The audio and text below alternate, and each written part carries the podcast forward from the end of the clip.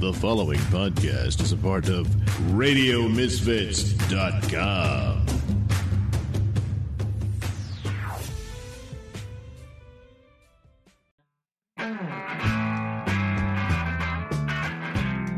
It's time for Caffeinated Comics, a lively discussion and debate on comics, film, television, and collectibles, all fueled by the magic of Frappuccinos. And now, here's your hosts, John and Steven. Thank you, it's Caffeinated Comics. I'm your host, John Clark, and we have a very special episode.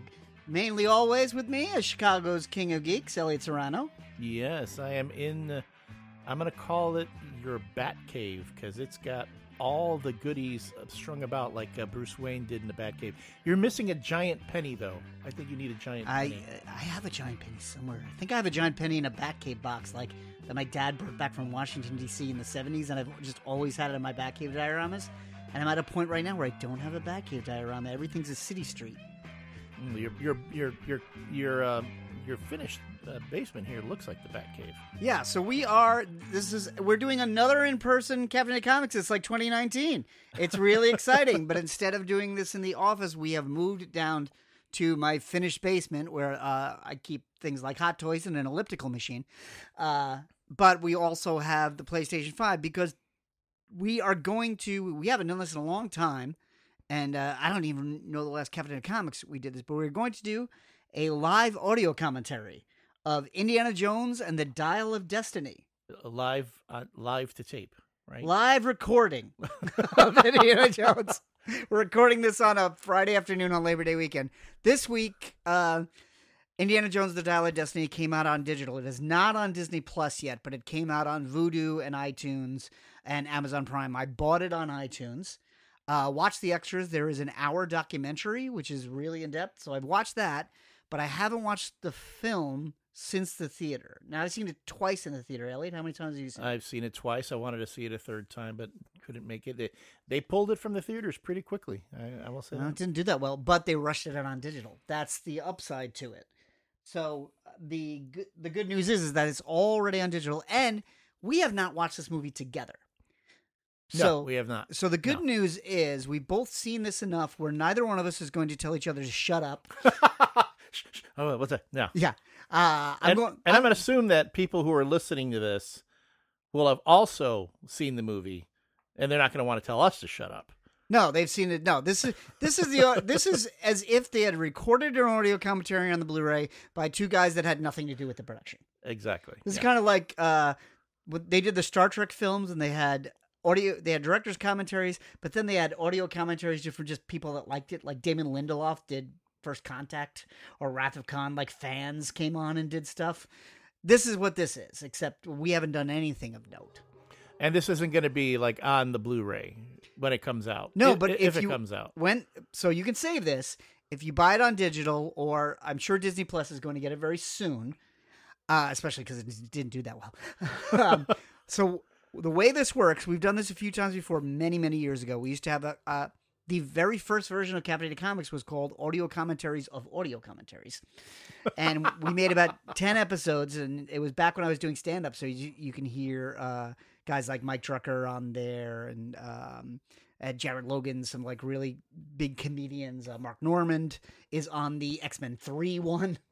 But we used to put on bad movies, put on the audio commentaries, and then yell at the director because the director was usually full of shit. Nah. And they usually record the audio commentary when they thought the film was going to be a hit, and they were patting themselves on the back for a big piece of garbage. So we did that as a podcast. We're going back to that format. So what I will do is we will count three, two, one. We'll start the movie together. You start your movie when we say go. And then we will be synced to the picture. Uh, this is what Riff Tracks used to do. Riff yeah. Tracks, for yeah. a while, they were doing like Lord of the Rings and uh, Spider-Man. And because they didn't have the rights to those movies, you just sync it to it. So, without further ado, we are going to start Indiana Jones and the Dial of Destiny in three, two, one, press play.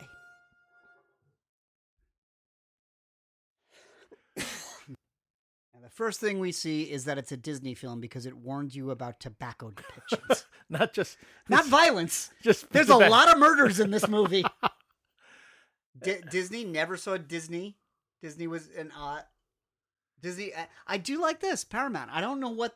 I, I don't know if they needed to get paid for that, but it's nice to see the Paramount Mountain in all of the Indiana Jones films. But they didn't do the transition from the Paramount logo to, again, a mountain of some type in the movie. They go from the Lucasfilm logo. It's a Lucasfilm transition yeah. because it becomes a lock um, on the uh, on the back of the truck. And of course, they kept the you know the the the, the font for the titles, but this time it's a Disney and Lucasfilm present, which um, takes a... I mean, for a Disney production, I'm going to say, these are uh, the most vile Nazis of all the films. I mean, these guys are total a-holes. Oh, yeah. I mean, they're bad. I mean, they're, they, these do you, are... Do you think there was a concerted effort to make them bad because there are people that think Nazis are good right now? And Disney's like, no, they're not. You know, even when... even.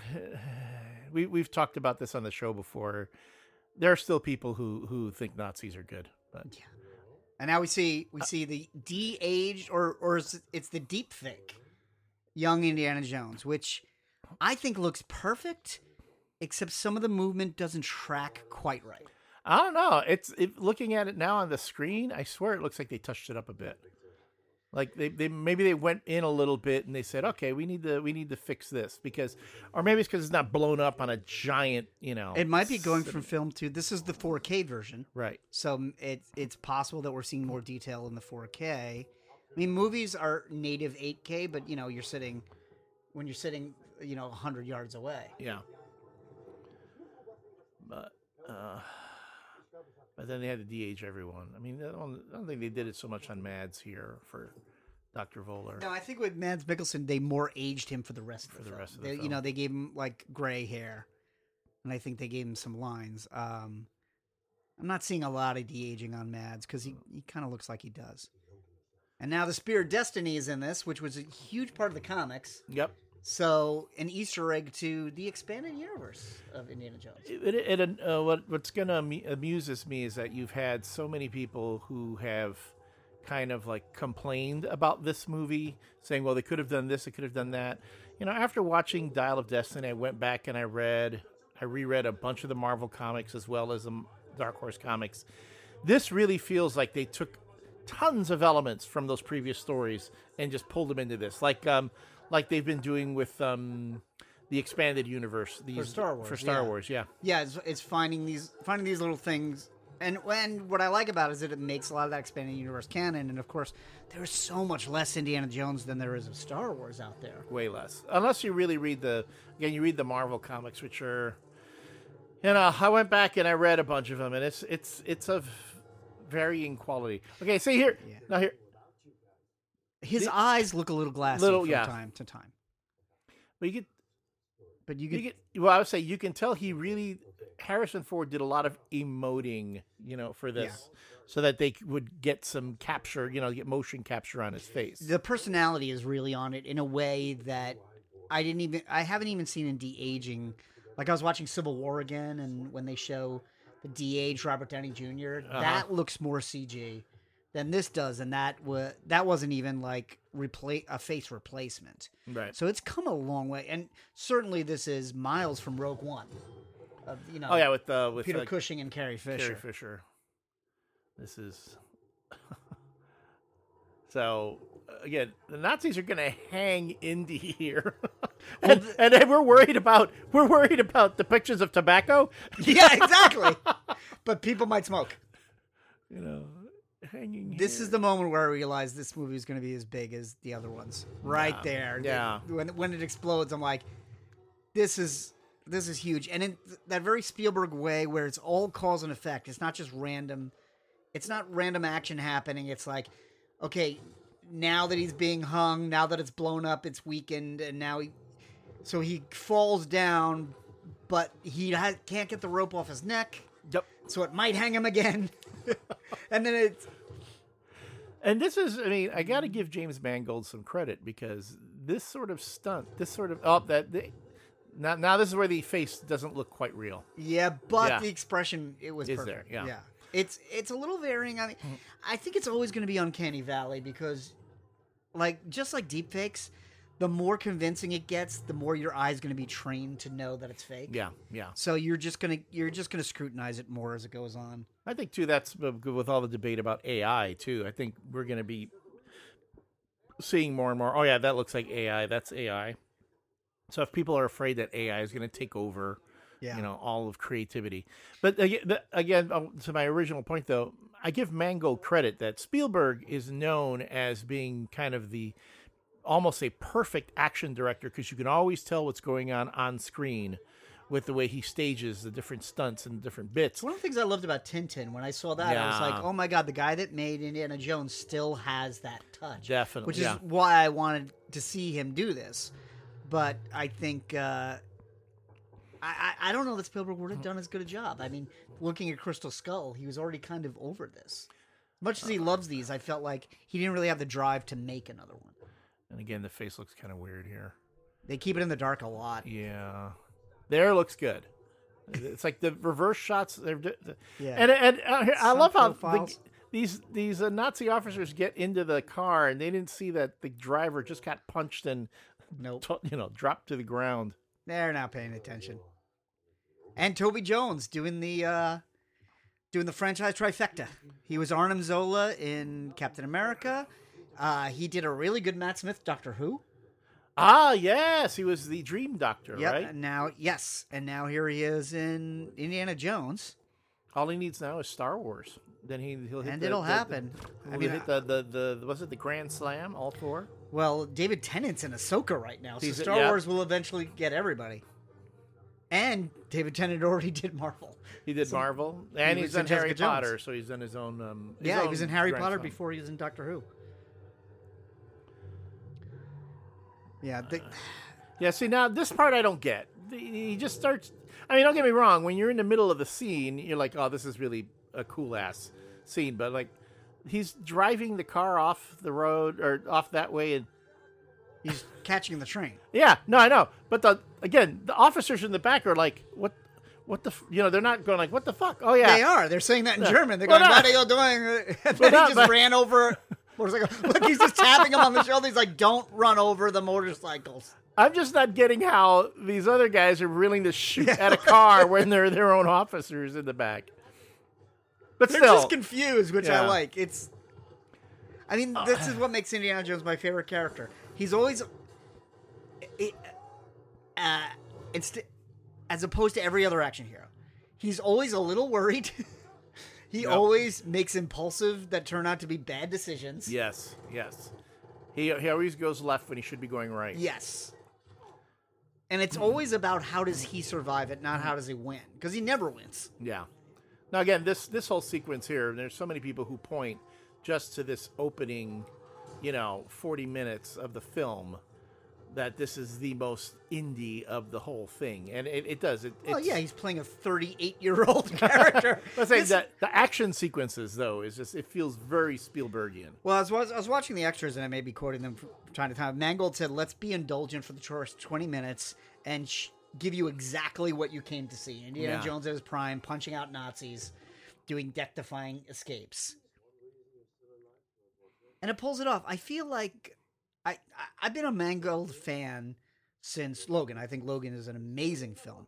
Um, I don't want, I haven't loved every single movie he's made. It's not a director I follow, but I was really impressed of how he does a Spielberg homage, but he doesn't go as far as like a J J Abrams does. Right. You know what? J J Abrams is like fan fiction, like Super eight, which isn't based on any existing property, but it's the most Spielberg looking movie. Yeah, he does all the well. That's where he gets like the, the lens flare, but not yeah. quite. his his version of the, the, the shining light, which I didn't realize uh, was actually something Orson Welles first did in Citizen Kane.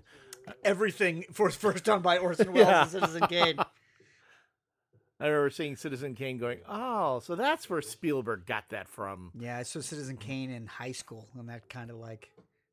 kind of blew my world up. Citizen Kane is the Beatles of movies. No. It's like he did he did everything. He did everything great. This is a touch I just love. This is the perfect Indiana Jones. Yeah. First of all, I love that we we have him like we start with him dressed as a Nazi. That looks very C G. We were told that the Nazi lawgivers could be found at the port. Because he always dresses as a Nazi and it never quite works. No, yeah, or like seems forced. Yeah, because like the, like the in outfit. Raiders, Raiders, he punches out as a little Nazi and he doesn't fit in his clothes. Yep. I remember my uncle. My uncle was pitching Raiders Lost Ark to people in nineteen eighty-one based on that. They were like, "It's the greatest movie ever." He punches out a guy and his uniform doesn't fit. So he's got to get another one. That was right. it. Yeah. It's like I mean, uh, it's like I, when I took Ben to Civil War. Uh, Uh, my ex said, "How did you like it?" He goes, "I was great. He was sitting in the back seat, and he asked he asked Falcon to move his seat up, and Falcon said no." And that was his review of the movie. But you know what? Still a great moment. Uh, but the, this, the fact that he's wearing a German uniform with a bullet hole through it. Nope. It's the it's the perfect detail. It's when I knew we were in good hands. Well, I mean, I'd seen Mangold's. Um, I, I, I, when I saw Ford versus Ferrari, I knew he was going to do a bang up. See, I never finished this. that. I got about half an hour in. You know, I don't know. I just thought it was a little slow. I like Matt Damon. I like Christian Bale. Maybe I wasn't enough of a car guy, and I just, I, I was on H B O, and I like just paused it, and that was three years ago. Still paused out there somewhere. So I like how here they they say the Spear of Destiny that they found, the Alliance of Langolis, is is a fake. So it doesn't contradict yes the the Dark Horse series that's going to come out later. Also a nice callback to Last Crusade. Yes, when Henry hits Indy with the with the vase. Yes, you see it from the it's, cross stitch. It's yes. Ah, it breaks the heart and the head. We may be doing a lot of quoting the other four films, and and I like... this is one of the this is one of the the bonding uh, foundations of our friendship was I think we realized early on nobody liked Indiana Jones as much as the other person on this couch. Like neither you nor I has met anyone that likes Indiana Jones uh, yep. as much as you are, and I believe we're tied. I think in how yeah. much we like it. I believe yes, definitely. Now. See, Now, now we see the Dial of Destiny, and I'm pissed that there weren't those dials all over the place. The Antikythera. Because it's it's a perfect handheld artifact. The figure should have came come with it. Should have come with a smaller version mm-hmm. of it. Yep. Should have had two of them that snapped together, and it was just kind of skipped over. Whereas in two thousand eight, there were crystal skulls all over the place. Yeah, I mean, maybe at some point Disney will. I know the Disney shop has them. Uh, has the crystal skull. But they don't have a dial. Yeah, they don't have a dial, although they did have one on display at um, at the parks. Who knows? Maybe they will. I mean, it would make sense that they should they should offer it at some point. Um, but they, uh, the, the the funny thing about the actual, the real Antikythera is that um, you can look it up. It's it exists, but it doesn't look anything like that. No, it's yeah. it's basically just like a mold. mold right. It's like a pile of mold because it's very old. I did. I did post an article by one of the uh, Greek tourism um, uh, pages about the uh, the Antikythera on the uh, Top Men podcast page. So if anyone wants to read, yeah, that, Harrison Ford says on the extras he likes that this is the only artifact that's not religious in the series. Oh yeah, but well, no, the the the the the, uh, the skull is not religious. Which pissed people off because it seems like if if if if, if Indy's going to go after something, it has to be a religious artifact, which kind of annoyed I, I, me. Yeah, I don't agree with that. Yeah. I like he uses he uses the, the, the fake Spear of Destiny as a door lock because he does not care. Uh, I, you know, can I tell you, I've already seen somebody on Etsy making some really cool replicas of that Spear of Destiny. And now your prop replica collection has really grown. Oh yeah, I'm still looking for um. I'm still looking for a Shankara stone. Ah. Oh, I've seen I I've, I've seen plenty on Etsy. Ones that light up and ones that don't. Yeah, but they, they don't look great. So there's some one guy who does really nice Shankara stones, but the moment he makes them, he sells out. Yeah, I I've focused mainly on the figures. I have a really nice hat and a jacket that I actually wear out in the city. But uh, okay, this the face looked really good just then. Yeah. For folks, if you're watching this, I mean, you're going to see there's going to be a, a That, he yeah. looks fantastic. He looks there. fantastic. He there. looks like yeah. uh, he looks like Jack Ryan era. Yes, Eddie. yes. Like Clear and Present Danger. Exactly. Yes. And it kills me. I think we were, I was saying this on the Top Men. It just, re- yeah, the, the, smi- the smile comes right That's through. Not, yep. That bit with the hat yeah. and, and he punches nice him. Nice turn when he has a hat. Yeah. Again, I love that we have to earn the hat. But that was a Harrison Ford bit. That was him. He came up with that. Yeah. Yeah. He was like, I want to do this. And Mangold was like, okay, let's do it. He goes, there's really no reason for it. Just, it felt very indie to yes, do that. It was very in character. Very in character. And that's one of the things I really like about this. I feel like Indy's more in character in this than he is in Crystal Skull. In Crystal Skull, he's a little like, it's a little sedated.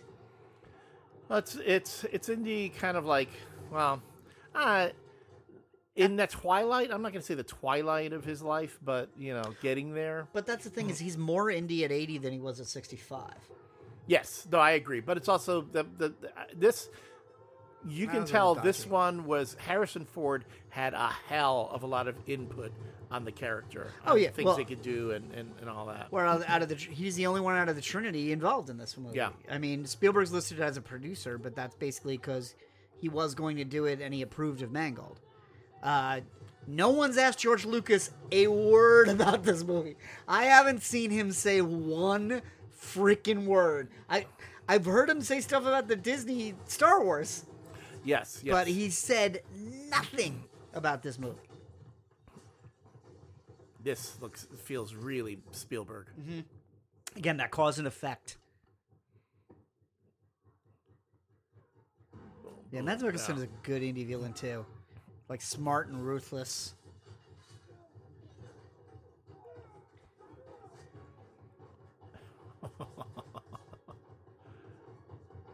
This is really good.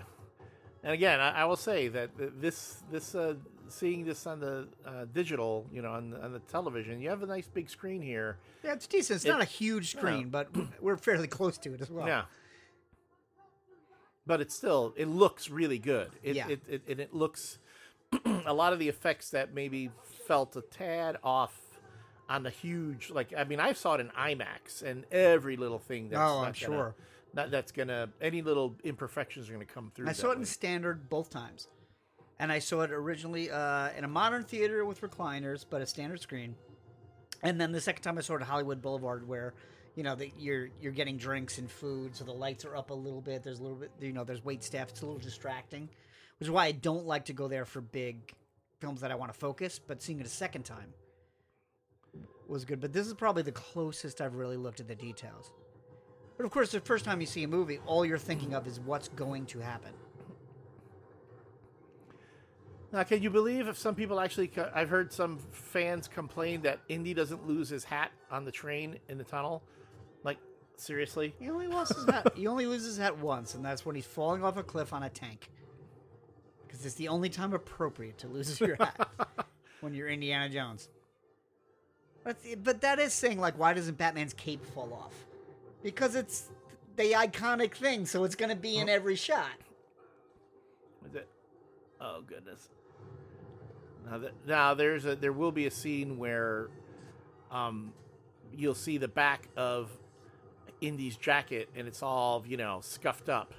And people go, well, it's because that's from him being dragged under the train, uh, under the truck in Raiders, right? I go, no, it's from it's from right here, from being right dragged here. down the tunnel. Well, you and I had this argument too. You were like, how did that leather jacket survive for forty years? And I'm like, who says it's the same jacket? There are cosplayers who will say that. There's They're, no way it's saying, the same hat. I, I mean, know. His hat changes from movie to movie. Yeah, but they will say, oh, it's the movie, this, that. I mean, there there will be complaints. I will, I hear com- cosplayers complaining that. Um, he doesn't carry a gun later on in the uh, when when we get to nineteen sixty-nine. It's just his whip and his satchel.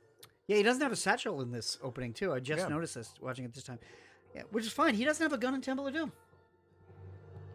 Willie drops it out of the car, and that's the last you see of a gun.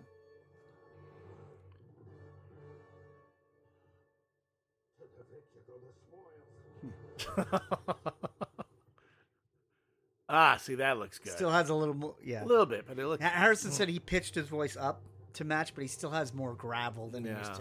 Yeah. Which I'm fine, because this is... it's like near the end of the war too, and chances are he's been. You know, it's a period say, we never saw before, right? Because there's such a huge leap between Last Crusade and Crystal Skull, which is why it's set here to just paint in just a little bit of of those years. And I guess we're we assume from what we learn in this movie that not that much happens to him between Crystal Skull and this. I don't think he's going on any adventures. He's married to Marion. He's trying to take care of Mutt. I think he's like settled into being a professor. So I don't think he's, I don't think he was globetrotting a lot between Crystal Skull and, and this one.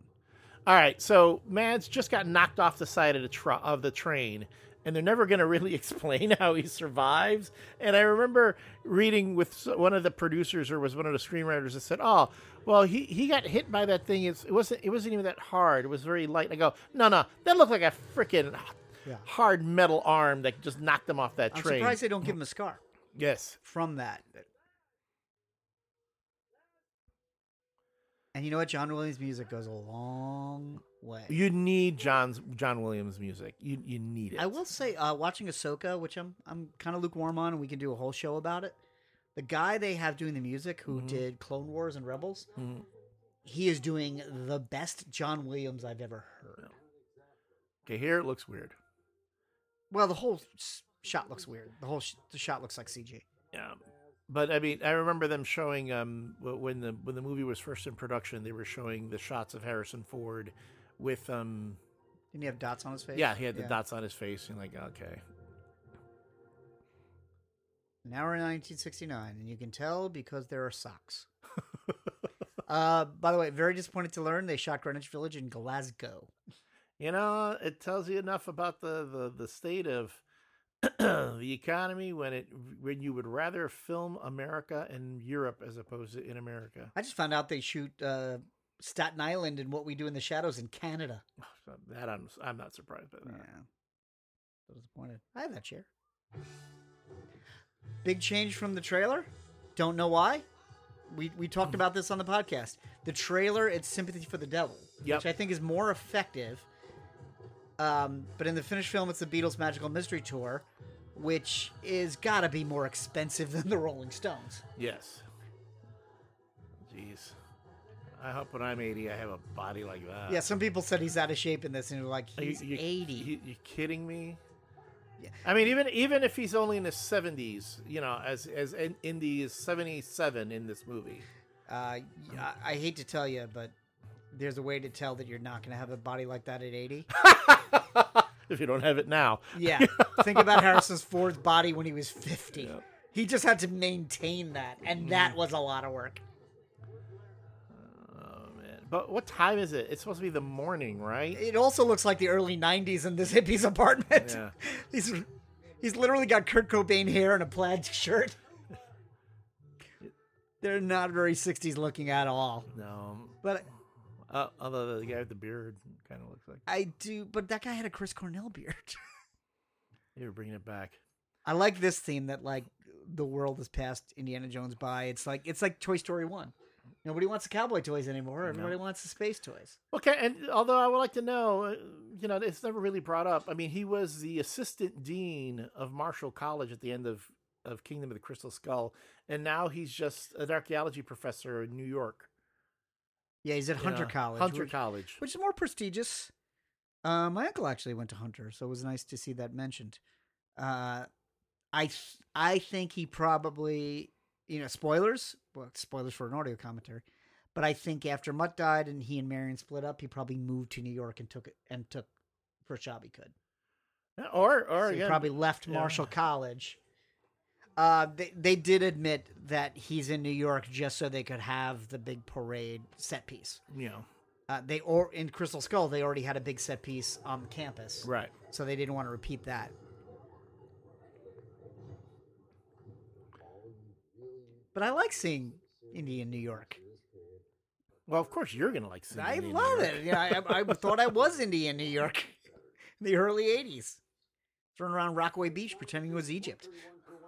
See, at this point, it's like Indy. I like seeing Harrison Ford doing an older Indy, but I also saw um, slight shades of his character Paul from Shrinking, you know, because there's a there's an episode in Shrinking where um one of the other therapists wants to go to school to become a professor, you know, to go back to school and mm-hmm. teach um, young, um, you know, African-American, you know, younger mentor, younger African-Americans to go into that sort of in- industry. And, and, and, and Paul, you know, Harrison Ford as Paul goes, you know, academia is like the third ring of hell, or, you know, something like that.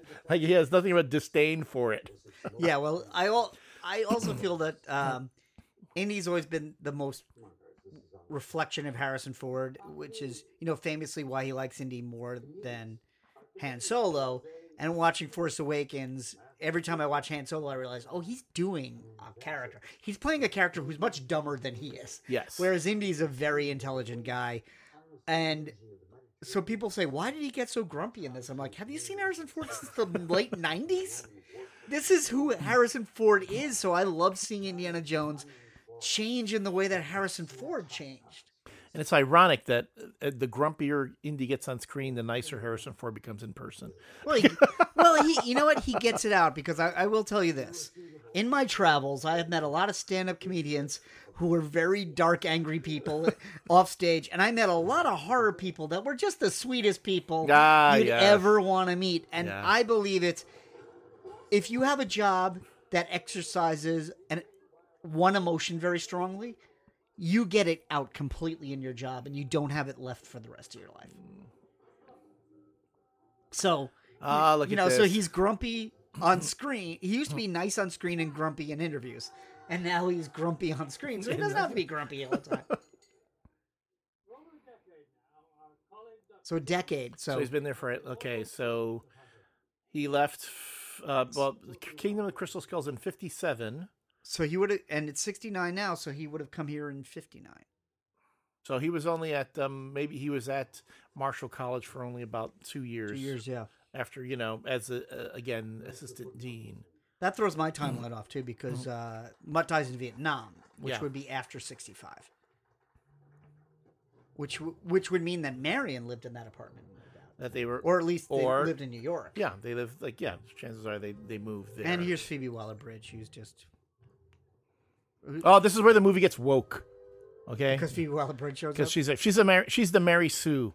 This is when the Mary Sue shows she's up. She's not the Mary Sue. She's got a lot of problems. I know. And th- again, that's what really just annoyed the crap out of me, that when people talk about her character, like, no. If, if anything, I think they did so much. She seems like su- such a kind of like a younger Indy. You know, this whole thing where you know I, there's that bit where um we'll we'll get when we get to the. Uh, the the Tok Tok chase, where he says, well, what would your father think? You're selling these ar- artifacts for for this and that. And I go, that's what he would have done when he was younger. You know, he would be he, fortune and glory. Fortune and glory. Yeah. You know, they say that's the the arc of Indiana Jones is from Fortune and Glory to Belongs in a Museum. All right, what do you think he's drinking? That's it's either Scotch or bourbon. Very brown. Yeah, I, I want. Eh, it's hard. It's hard for me to tell the difference these days. Of course, uh, I of course I was wondering where in New York this bar is. It's a soundstage. Okay, so now we're going to switch over to the the um the the you know the bad guys. Mm. Boyd Holbrook, who uh, is knocking it out as bad guys lately. Uh, he was the Corinthian in Sandman. Mm-hmm. He's in Logan. He's a bad guy in Logan. So Mangold obviously liked him and wanted to bring him back. But I just finished the new season of Justified on F X, and he's scary as hell in that, up against Timothy Oliphant. Oh, wow. So, uh, really good. Uh, Jill has a crush on him, and I'm like, fine, because he usually dies. And, of course, Mads Mikkelsen, we were talking about Toby Jones hitting all the franchises. Um, they need to make another Tolkien movie just for Mads Mikkelsen, because he's done everything else. Been been in Star Wars, been in Indiana Jones, been in Doctor Strange. You know, he was Hannibal Lecter. He was uh, James Bond. Dave Pinto would yep. punch me right now for not saying that for, first. For Le Chiffre. Which was the first thing I noticed him in, which is now, uh, you know, hate to say it, but almost twenty years ago. This is a Daniel Craig made the fewest amount of Bond movies in the longest amount of time. This is a. I like the bit where where um, Mads recognizes him as a military man. Yeah, you know, and also the casual uh, yeah. racism. Yes, because are you? Dri- well, it's like look at him. He, you know, he fought to to he fought to um to fr- make sure America was free of Nazis. And what's he doing now? He's you know serving him in a yeah. hotel. Because that is one of the things that the, the Nazis were known for doing was dropping pamphlets on the, the on the Allied forces, especially if there was like a battalion of black men, you know, black soldiers saying, look, look what you're doing. You're fighting this war for a country that doesn't even recognize you, mm. you know, re- recognize you fully or all your own rights, you know, kind of like to demoralize them and maybe. Oh, but Germany the... would. Yeah, right. As far as you get from blonde hair and blue eyes. Yeah. Well, I mean, of course, you know, then Jesse Owens would, you know, win all those gold medals. And then yeah, they didn't like that. Yeah, Hitler was not crazy about that. See, the, again. See, now here, uh, this is, we talked about this on Top Men. Yeah. I love how they set this scene up and it doesn't feel like exposition. No, I, you know what? And I'm thinking of this now as the uh, contrast to the diner in Crystal Skull, uh-huh. which was uh-huh. all exposition and very much a facade, and all the greasers yep. were around, and there was a lot of stuff happening. Here we're in a quiet bar, a, kind of a timeless bar. This looks like you know, there's bars in Manhattan even now when the whole place has been gentrified. But there's like little corner bars that haven't changed in eighty years that you can just duck into. And it's quiet. It's just about these two characters dealing with each other, and we reveal just as much about character as we do about the plot. Yep, exactly. Phoebe Waller-Bridge, uh, when they she was cast, was also allowed to rewrite her dialogue. I was going to say, yeah, she got to, she's she's known uh, much like Carrie Fisher did a lot of script doctoring. Um, she yeah. did, yeah, she did a lot of. Well, I, I love Phoebe Waller-Bridge in this Fleabag, which she mm-hmm. wrote and uh, and starred in. And I thought it was just so brilliantly written. And she won basically all the Emmys for that. And then she only did two seasons. There's only twelve episodes. It's kind of like The Office. But it, it was so popular that it was too popular to ever make more of them. You gotta, you gotta finish it when you're on top. Yeah. I mean, and I know she did some, she also uh, did some uh, script work on um, No Time to Die, too. So yeah. I love that. You know, she's working him, and he doesn't realize it yet. We don't realize it. Yeah, I yeah. mean, this is a spoiler. Like, yeah. I don't, I don't get any sense of anything sinister or duplicitous here.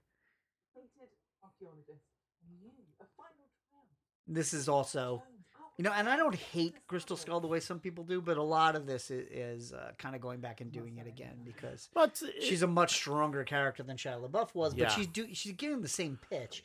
In the same type of scenario of like, hey, I need you to go on this adventure. Yeah.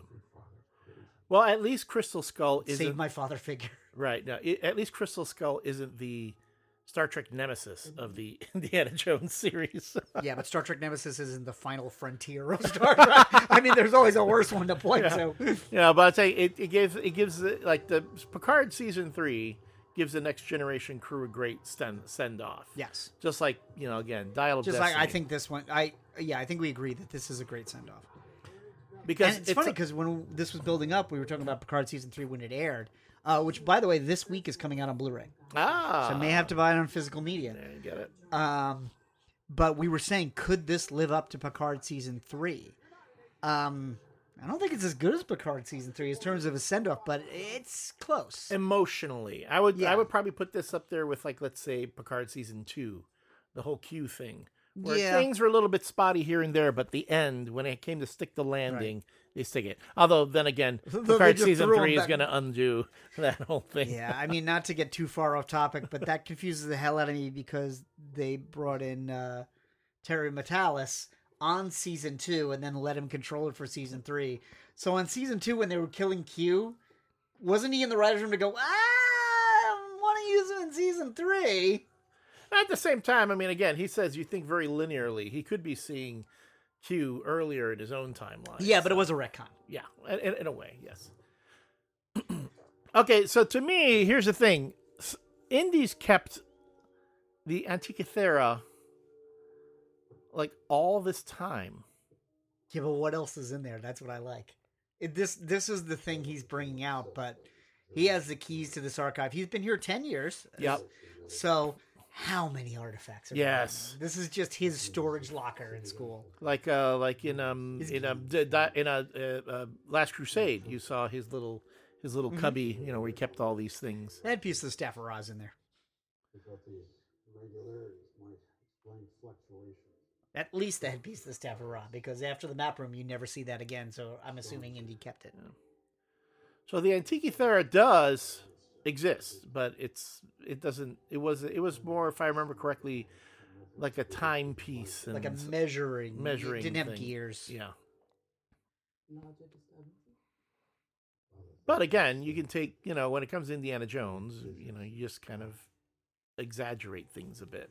Well, know? And when we get to the end, we'll talk about that, is that th- this movie takes a big supernatural leap at the end, and we'll get into that when it happens. But which I'm gonna tell you, a lot of people didn't go along for the ride, but every movie ends with a big supernatural leap, which I'll admit in the beginning took me a while. The first time I saw it, I was like, what? But again, It take it makes a left turn, then it comes back, and then it na- sticks the landing for me. When I saw it the second time, I was like, "Oh, you know what? This does make sense." It's you know, all kind of building towards it. Yeah, yeah. I mean, you know, even as a as a seventeen year old, I had a hard time with the Holy Grail. I was like, "Wait, this knight's been sitting there for eight hundred years? No." Yeah. And wait, is is Indy immortal now because he drank the water? And no, wait, but why is it to keep to be, drinking from? Yeah. And then uh, like. Because Henry wasn't immortal. Henry right. dies before Crystal Skull, and yeah, Henry but he drinks it. Then he but he passed. Did he pass the, the seal? Shouldn't that bullet hole have come back after he passed? You know, crossed the seal. That's a healing factor. It's yeah, like, I know, but it's like Wolverine's healing factor. If he loses his healing factor, all the wounds don't come back. It's just the next time he gets wounded, it's not going to heal up that fast. Here's the thing that kills me is that these guys who I don't, you know, they never really explain who they are. I mean, they're not government agents. No, they're they're mercenaries. Uh, I but I do find them so interesting. I would have liked a little more backstory. Exactly. To explain why is it that this C I A operative is just going along with them and letting them do whatever, the, you know. I mean, again, kill innocent civilians, which is just beyond the pale. So then now we're going to get into this whole bit with uh, the the Nazis finding everything.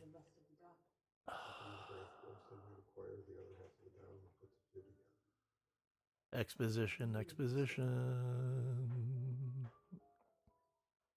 did you know he asked me to destroy it? What? You do it. Yeah. I was twelve years old. You knew he didn't drop it. That didn't take me back. He never lied. Uh oh. Uh oh. All right, so he was drinking whiskey. That we know. Now we know that.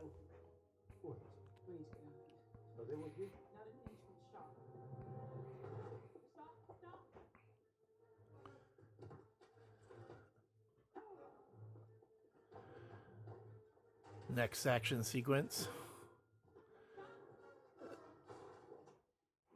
So if you saw the trailer here, you've seen this part already. Really reminiscent, though, a bit of The Fugitive. Because, um... yeah. Classic Indy would have been, like, jumping over everything and swinging, but, you know... They're acknowledging that he doesn't have that same... He's not able to do that kind of thing anymore. Oh. And the big, burly... Not even really a Nazi, but a but a, a henchman who... You know, I, I this was another... Oh, he's a bit, German mechanic of this movie. Right, but this is the... another This is another thing that I've heard... I heard, again, which just rubbed... Uh, to, uh, to me, which I think was... People were just missing the point of this movie is that, you know, younger Indy runs into, you know, comes across this scene with these, you know, his colleagues have been, you know, killed. And, and younger Indy probably would have, you wouldn't even spent a whole lot of time. He would have just been, bum, bum, bum, yeah. move on, you know, and, and on top of that, he probably would have. He's a little more affected. Yeah.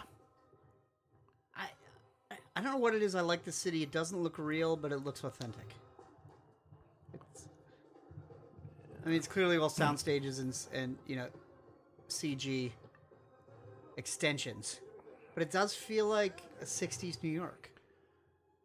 Now, did they call it Con Edison back then? I mean, I thought it was I always I thought it was Commonwealth Edison, and they later turned went down to Con. No, well, you're thinking of Chicago. Chicago was Com Ed. Oh, in New York it's Con. Con See, there's Ed. An Ed. Got it, got it, got it.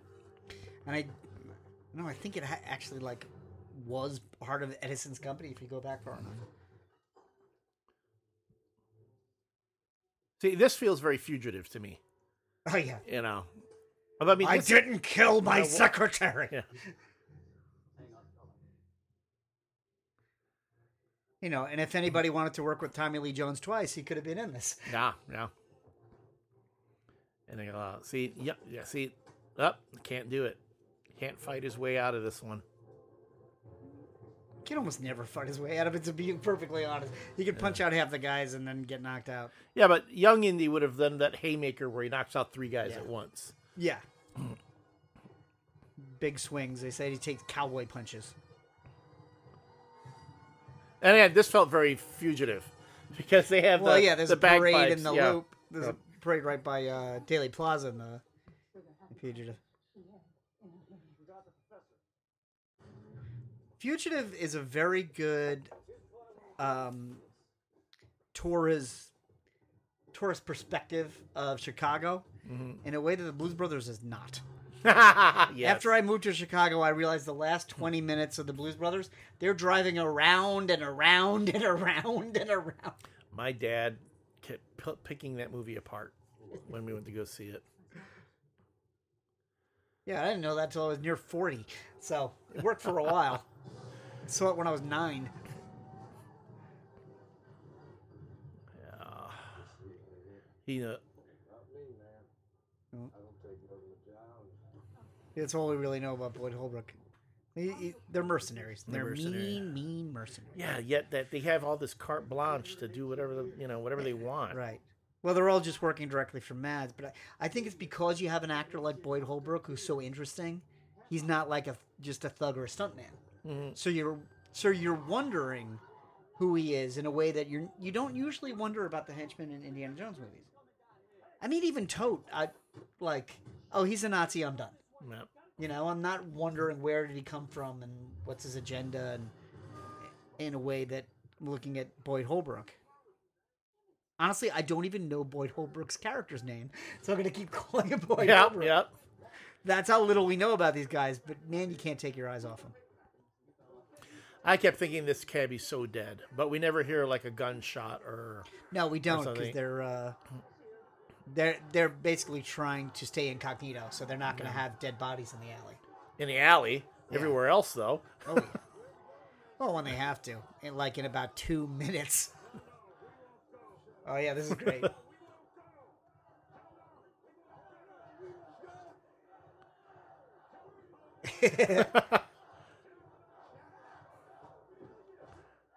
Indy doesn't hate. There you go. Indy doesn't hate hippies. Right. He admires. He admires that big thing from something. Whoa. Whoa. And that's as close as a confrontation we have. There's always a big guy he can't beat. That's a great shot. Yeah, but again, everybody like, ducks but Indy. But but not a single cop goes, wait a minute.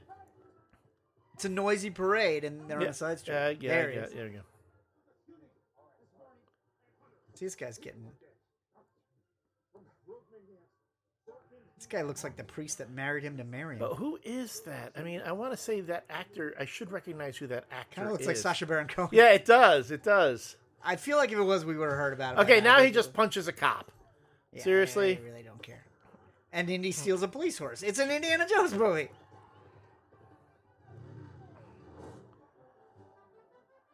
There we go. Complaining about that is like complaining about that women in James Bond movies are too easy. Well, it's, you know what? You, you go along with the genre. He's not going to lose his hat. But to me, it's, I mean, it should come up later, you know, when they're talking about the whole thing that happens, you know, at the, At the um, and then he's looking at the the, the Apollo astronauts, uh, that, you know, should come up later in the news that, you know, yeah, this guy was involved in this and people were shot at and a cop was assaulted. But well, that's why he's got to get out of the country right after this. Yeah. I mean, there's going to be a thing. I mean, because he's wanted for murder, but yeah. it just gets dropped because at the end, yeah, never, yeah, because by the time he's come back, the story's so resolved that it's not, it's not a plot thread anybody cares about. It's just, although it would have been nice just to have a little bit, like say, hey, you know, it turned out these guys were Nazis, so no one cares. Yeah, or you know, they they they figured out what was going on, or blah blah blah. Just to, just to tie up that loose. Again, the subway station here is another soundstage, which looks fantastic. Because it's really dirty for a soundstage. Yeah. It's the right amount of dirty. And I'm like, was that a... That can't... No, nah, no, that was not a real horse. It's a real horse, but it's on a soundstage. Yeah, but I was saying on the on the tracks. No, it was. They they, they did that? Oh, on wow. the extras, they show it. It just jumped from the platform into the, wow. the track, but that's the end of the... That's the end of the set. Okay. So it just jumps down and goes off the set. I remember my, um, I'm watching this movie with um, my, my girlfriend, and she's like, oh my, she was like really worried for the horse. So was Jill. I was like, don't worry. It, it, uh, it's fine. They never, Indi- ki- they don't kill horses. Yeah, in Indiana Jones. Indy's horses always do okay. If anything, I know, uh, what's it, uh, Harrison Ford has been known to keep a horse or two from time to time on movies ah, that like he Viggo works Mortensen on. Kept yeah. his horse from Lord of the Rings.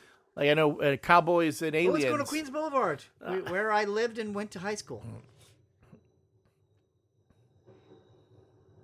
That's a nice thing about being from New York. Every now and then I can yell that I lived in a movie that I love. As I said, there, there. Uh, I've said it many times, but uh, Spider-Man goes by my apartment in two different neighborhoods. because Also two different Spider-Men. Wasn't that the, wasn't that little bit on the on the subway a bit, a, a French Connection bit, a nod to the French Connection?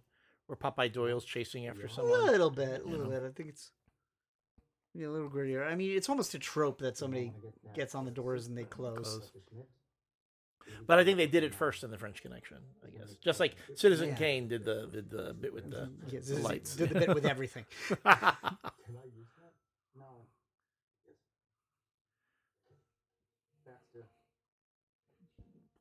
Mads Mikkelsen is just great. I mean, he just...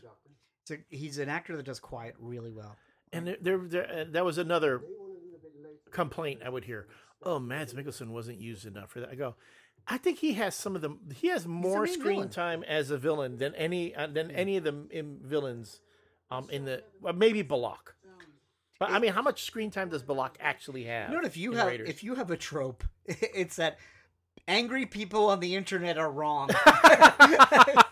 I feel like we know we don't go more than ten minutes with you going like, and people said this is stupid, and they're wrong. And they're wrong, and they just they just bring up so much dumb stuff. Yeah, I'm like, are we watching the same movie? Well, we're not enjoying the same movie. I know that.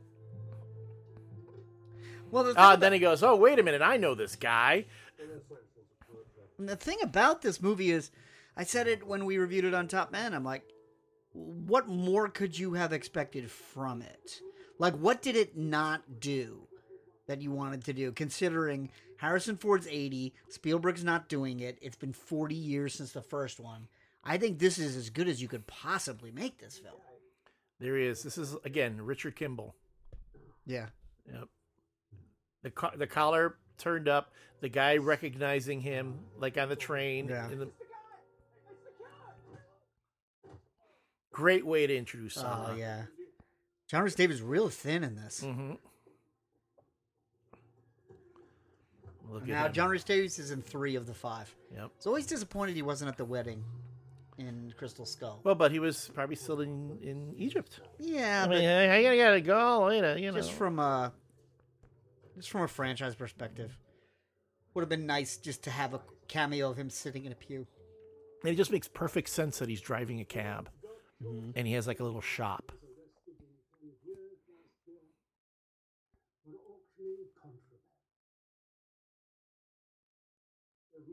So you think John Rhys Davies will be remembered more for this or Lord of the Rings?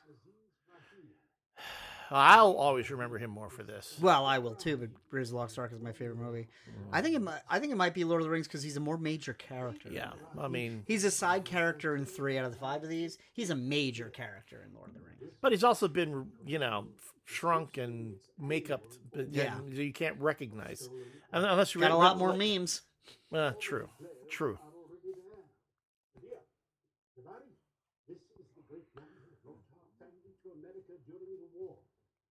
Oh, yeah, and other people said, like, is he still having children? Like, no, I'm pretty sure these are grandkids. They're grandkids, yes. They are. Yeah, see? Grandchildren. Yeah, my grandchildren yeah. watch too much T V. They know their history. They understand what it is to be American and That is. Again, and this is like, a, a, it makes such perfect sense when you, when you extrapolate what life would have been like. And, you know, mm-hmm. go, go, what would it have been like for someone, a character like Salah, or even a character like Indy with the passage of time? Yeah. The only thing this was missing was a Pan, a Pan Am Airlines. Um, well, that, I believe it said Pan Am right under. I thought, was it Pan American? Well, I, I thought, said, I said, I thought yeah, it said American. Yeah, I think it said Pan American. So this would have been uh, Idlewild. Would have been before it was G F K. Yeah.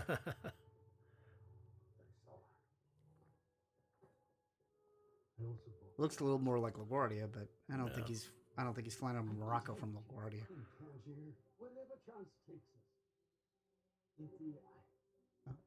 Oh. John Rhys Davies wrote this. Oh, did he? Yeah, he, he said to James Mangold, he said, I want to I want to say I miss the desert. Mm. See, that's great because then again, it's it's it's all very collaborative. Well, again, like Picard season three. These people know their characters, yep, so yep, yep. the the voice is always going to be authentic.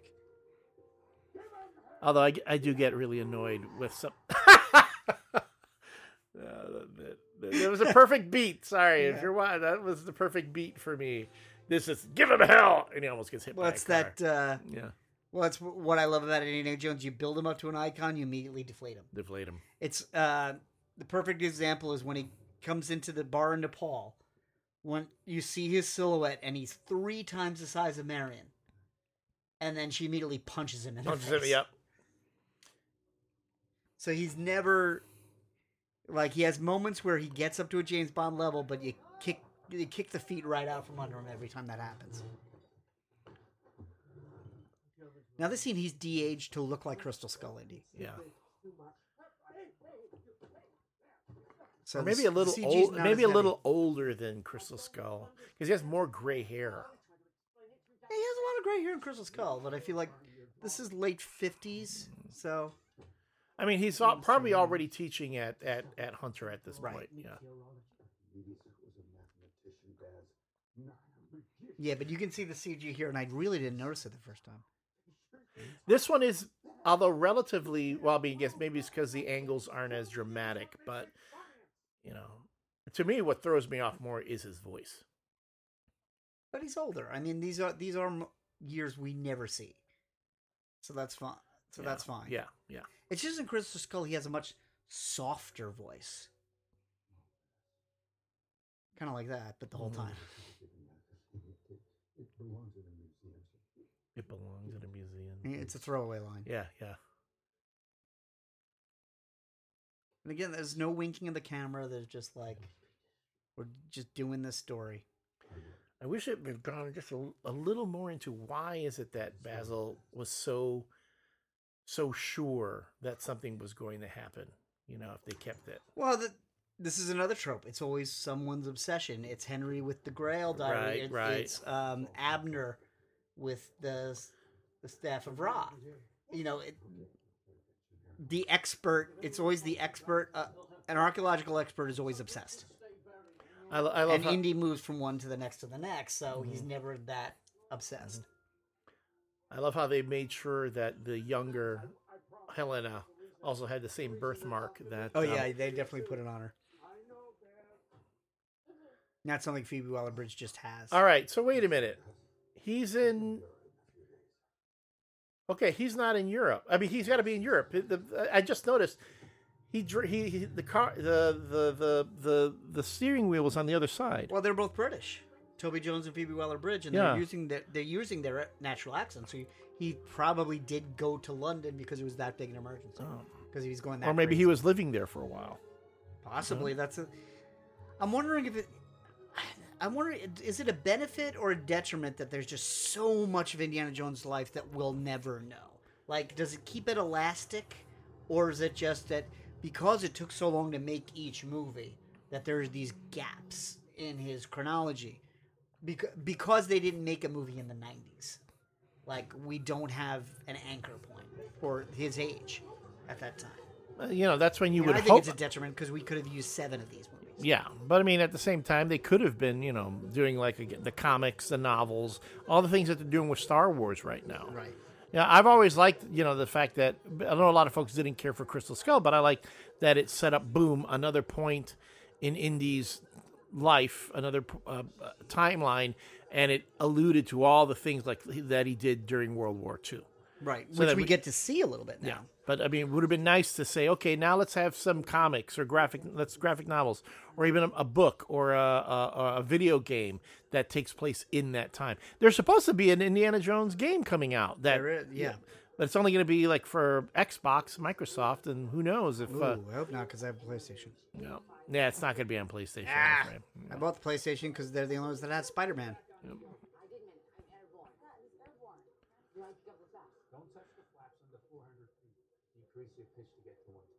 So here you got to show the little bit what explaining how Teddy can fly. Yeah, t- Teddy ends up being a more minor character than it looks because they build him up a lot and he's got a few moments, but he's not. In the grand scheme of things, he's not a short round. He's not that important. But he gets probably as much screen time as short round. Think so? I feel I like thought, short round is persistent I, for the whole movie. Uh, there's I mean, very few. There's very few scenes with Indy without short round. Maybe the seduction scene with Willie is the only thing I can really think of. And in the nightclub. If you have a scene, if you have a scene with Teddy and uh, Indy in a room with uh, spikes coming down on them, they have an equal amount of screen time. This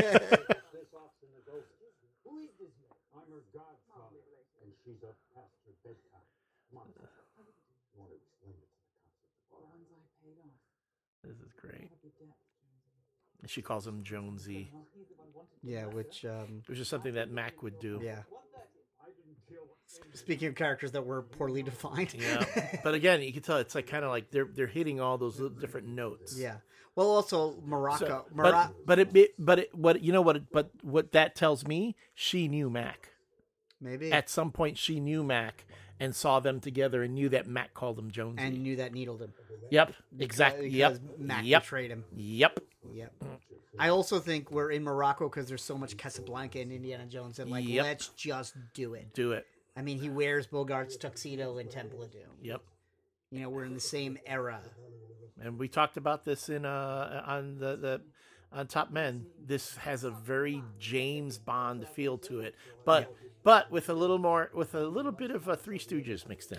But also, and then, or Abbott and Costello. But also, it's more rumpled. It's more run down. Yes, it's, yes. It's less slick and sophisticated because that's what Indy is.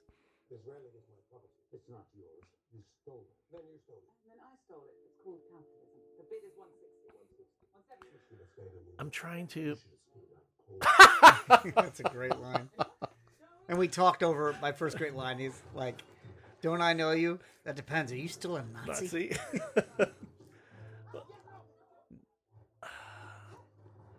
That's great. Temple of Doom is such is such a sideways turn for a second movie that that you forget how much Indy hates Nazis because there's movies where he doesn't fight Nazis. Yeah. There's two out two out of the five. I feel like in, in some ways, like the the real canon. Is Raiders, Last Crusade, and this. These feel like real linchpin points that, yes, of I his agree. Life, and Crystal Skull and Temple of Doom kind of veer off a little bit. They well, still count. Technically, T- Temple of Doom's a prequel, though, so, you know. Yeah, but yeah. stylistically. Yeah, yes, yes, I agree. And it's only a prequel to explain, like, why nothing from Raiders of the Lost Ark has affected the character. It's because they wanted to be to be Bond. They wanted each of these to be standalones. And if the, um, you know, I, I remember seeing one of the interviews with with um, Mangold saying that his he wanted his D P to emulate what Douglas Slocum did with yeah. the um, the Raiders films. Uh, also, what I mean, by the time uh, Chris, Kingdom of the Crystal Skull comes around, Slocum's not going to be around anymore. It's going to be it's going to be Janos uh, Kaczynski, right. who's who's uh, Spielberg's D P. I really think Mangold was closer to the feel of Raiders in this than um, than than Spielberg was. They discussed this in the extras too. They a lot of the framing, a lot of the camera moves, a lot of the lenses. They studied Slocum yeah. and Raiders because it and it, it goes back to what we were saying before. Is like he emulates Spielberg in the best way, not in a J J Abrams way where it's like a carbon copy, where you feel like you're getting lesser than a full experience. And, of course, we have Indy with the tie, nod to Last Crusade. It's when he wants to be taken more seriously. He wears a tie with the hat and a leather jacket. Here's my thing. How How is it that Indy can be in Cairo? Uh, wait, no, he, he's in Cairo. Morocco. Morocco. And, and not know the language. Uh-oh. It's true. And he's getting old, man. He's forgetting stuff. I, I don't, I'm forgetting stuff, and I'm thirty years younger than him. It's true. Gotta See, this, and again, this movie has so many layers to it. So many cr- characters that just pop up and go. Yeah. This is, uh, but the, just a little bit of her backstory, and we don't need more than this. We just know that he's a spurned lover. Mm-hmm. She screwed him over. Yep. And she had to go back there for business, so she had to cross the path again.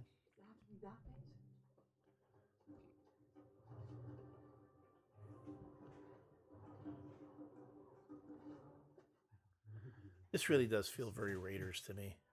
And that's the best thing. I mean, in, in, I've always said Raiders is a perfect film. And each one of the each one of the sequels veers off a little bit. I think this one doesn't veer off as much. Because, you know, I always said, like, Temple of Doom's a little too horror. Last Crusade's a little too comedy. Yeah. Crystal Skull's a little too sci-fi.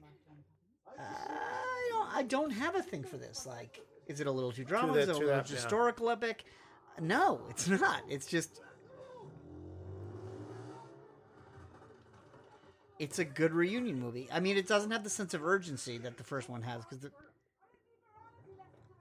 there's there's something about that first one. I think maybe because Spielberg is desperate at that point in his career, and he's moving so fast, and he's got in a, in a lot of ways Spielberg is as desperate as Indy usually is in Raiders. Yeah. And he's and then Spielberg gets comfortable because that and especially E T the next year cement him as a legend. He never has to worry about going to director's jail ever again. So he's he's got kind of an easier confidence in all of the other sequels. So you're never going to get that vibe again. But but this is Mangold maybe desperate to step into Spielberg's shoes. I will say I do have a little bit of resentment to Spielberg that, you know, he decided he needed to do West Side Story over another indie. I, I do too. West Side Story is very good, but it's, um, I mean, it's a remake. We didn't need that film. Right. And I'm like, I haven't even watched West Side Story, even though I hear it's probably one of his best movies. It's really good. I saw it on Max. It may still be on there. But, you know, I, I feel that way about Ridley Scott. Ridley Scott did uh, Alien Covenant instead of Blade Runner twenty forty-nine. Yeah. Well, you know what? And I'd rather watch Blade forty-nine than yeah. Alien Covenant. Alien I, Covenant sucks. I will say, that having Denis, Denis Villeneuve do it, it, it, Blade Runner twenty forty-nine is one of those rare, one of the rare cases where the sequel, you know, again, just is good, if not better than it's the, the really first good. One. Yeah. And you know what, mate? It's possible if we didn't have Blade Runner twenty forty-nine, we wouldn't have his Dune, which is so superior to the David Lynch. Oh, yes, yes, yes. It, I finally understood the book enough to want to read the book. I read the book after seeing uh, his his film, and I, I'm really excited about the second one. And that's finished, right? That's not sh- that didn't get shut down by the strike, did it? Uh, no, it's got pushed back. Oh, okay. Yeah, so it's not finished yet. It was supposed to come out this year, but it's not coming out till next year now. So, you know, probably they had, like, post-production and pickups to do still that they never got to finish. Yeah. uh, see, again, a thing that... Yeah, he's got to push... Th- yeah, but again, it's it's a visual thing um, yes. where This is a Spielberg thing. Spielberg knows how to set up, okay, he it's not going to move because of this, and and then you ha- you know he Mangold knows how to set up exactly. Yeah. And this is and and and I don't have a hard time accepting that a seventy-seven-year-old indie can pull this off. You know that he's you know it, it, it's there. He's yeah. not getting dragged under anything. You know he's just he's driving a, a tuk-tuk.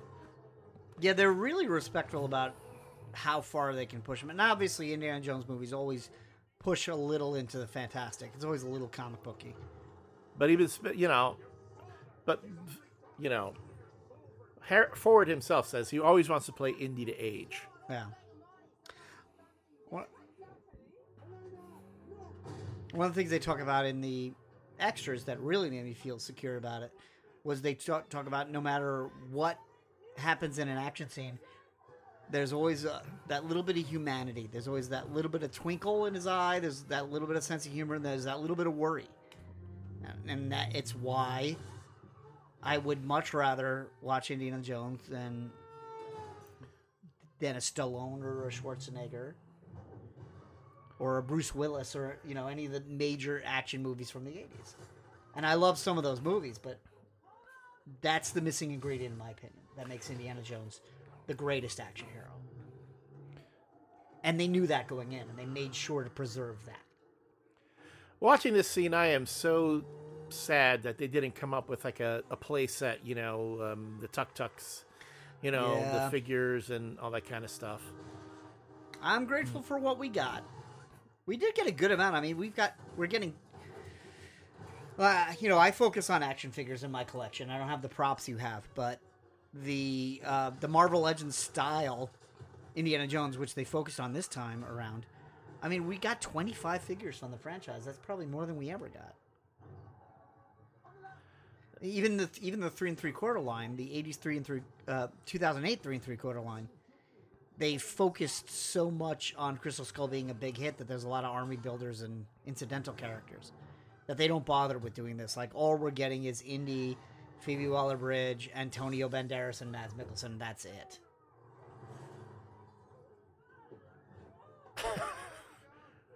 See, I have no problems with, with Helena taking taking charge here. This would be like, you know, um, she's like a Marion in a way. Yeah. She's kind of like a spiritual spiritual successor to, to Marion. Yeah, and I like, you know, she's the daughter of a friend. Indy always, Indy has a lot of friends that are like, I, I can't believe he keeps in touch with all of them. But it's like, when he's in this country, he knows this guy, and this guy's going to drop everything and help him. Which is, we'll get to Antonio Banderas in a minute, but like, Toby Jones is one of those guys. Well, that's because uh, uh, it's... Uh, my understanding is that Mutt was originally supposed to be Indy's daughter in uh, Kingdom. And, oh, really? Yeah. But they couldn't, I mean, that, I don't know if it was Spielberg or Lucas, one of them, they just said, no, let's go, you know, let's make it the son instead of the daughter. And and you can see that this here is probably, I can see them, this would have been the, the relationship that Indy has with his, uh, with his daughter in yeah. Kingdom. But I like... I like that she isn't the daughter. First of all, we already knew he had his son, so they can't just keep bringing out relatives. But the fact that she's the daughter of a friend means he has no authority over her. Right, right. So he wants to stop her from most of the things she's doing, and he can be judgmental, and he can look down at her from authority uh, but figure, see, but he has no power over her. Yeah, but I, so see, here's here's where she brings up the whole bit. Because you're not... Yeah. There he goes. She brings up the point about being his her godfather, but he didn't really, you know, he didn't stick around really to to, to look after her, to even be, as I said, an, an authoritative figure. That's all right. My godfather forgot he was my godfather because he was already my uncle, and I reminded him when I was an adult. And he was like, "Really?" Well, my, um, my godfather passed away, and I have a goddaughter that I hardly talk to. I have a godson, but he's in San Francisco. He's in Silicon Valley, and I haven't seen him in years. He's I mean, I do get along with my goddaughter. It's not like she doesn't like me or anything, but yeah, yeah. She's a good kid. Well, you're likable. I'm sorry, what? I said you're likable. Uh, I recorded it twice. I don't know. Uh, yeah, you want to talk about if I'm likable? It's going to be a different podcast. So here, yeah, there we see. Here's the thing. Yeah, she's been hanging around for a while, like disapproving of this. Now, apparently, there was something that happened. I, I don't know if they addressed it in the extras, but the way she originally, you know, her character is killed, she did not like what happened and asked to have it changed. And then Mangold changed the scene oh, for really? her. Yeah. Um, there are no deleted scenes on this. Maybe there will be some on the physical media when that comes out, but there's no date on the physical media. I mean, there had to be. We know there are deleted oh, on this, but we know that there are deleted scenes because there are some scenes in the trailer that yeah. don't show up in the movie. Yeah, and I, and I I hope to see some deleted scenes, but there aren't any. I mean, it's a very long film, so there might not be that much gone. Yeah. I mean, you know, there was no four-hour cut of this, so how much, how much extra material is there? Oh, this movie's what? Almost three. It's two forty something, right? Uh, yeah, I want to say it's two thirty-five. Let me see. Yeah, like yeah, like two thirty five or so.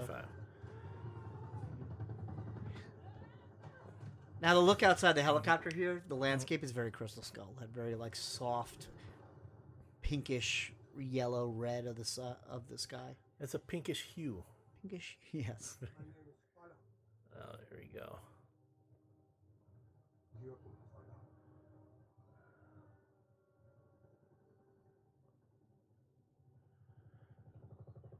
Making making the whole talking kind of like taking a, a little bit of a shot at the ethics of the of the U S government, you know, getting former Nazis to oh yeah. Well, I thought it was gonna address that more directly when when I heard about the when I heard about the plot of this, of like it's about, you know, the Nazis and the space race, mm-hmm. and then it opens, you know, with the moon landing. So I thought it was gonna be more about that. I thought I thought it was going to be more of like Indy having to sabotage the space race because the Nazis have a secret agenda, which also would have been interesting. But I like that this is more of a classical. I'm trying to remember the name of the show on Apple that I've been watching, For All Mankind. That's right. Oh yeah, isn't that Ron Moore? That's a Ron Moore thing, and they address that. You know, the the they talk about, you know, the the. the former German scientist who who would help start NASA, and and one of his what the head of NASA in the show had him kind of as a mentor, and then it comes out the whole thing about he was a Nazi and he did all these things, and and he explained, well, was you know I was just trying to do this, I had nothing just to do following with, orders. Yeah, that's the, that's Werner von Braun. Yeah, so I'm like I was like. I was wondering if they were going to do something like that. At one point, I thought maybe the the whole reason that, you know, Voller wanted to find the Graphicos is because he wanted to undo the atrocities hmm. of, of the Holocaust. And then then Indy's like, okay, you know, maybe we were at the cross purposes here, you know. And then you'd have the crazy idea of Indy teaming up with the Nazis, but no. They, See, this is the problem with being writers and fans. We come up with plots that are are as solid, but haven't been worked through for months, where we go, yeah, that's good. What we're seeing on screen is also good. Yeah. But but I admire that, because I, I always take issue with fans who go, I didn't like it because it wasn't what I expected. Right, right, right. Like, it's not entertainment's job to give you exactly what you expect. Yes. Because, again... It's it, supposed to challenge you. It's supposed to surprise you. Right. And, again, there are... there if you've been if you are as deep an indie fan as we are, there's a lot of stuff out there that's been done. There are a lot of like I, I don't think okay, there are two two and I've I have I have I, I have ideas for two Indiana Jones stories.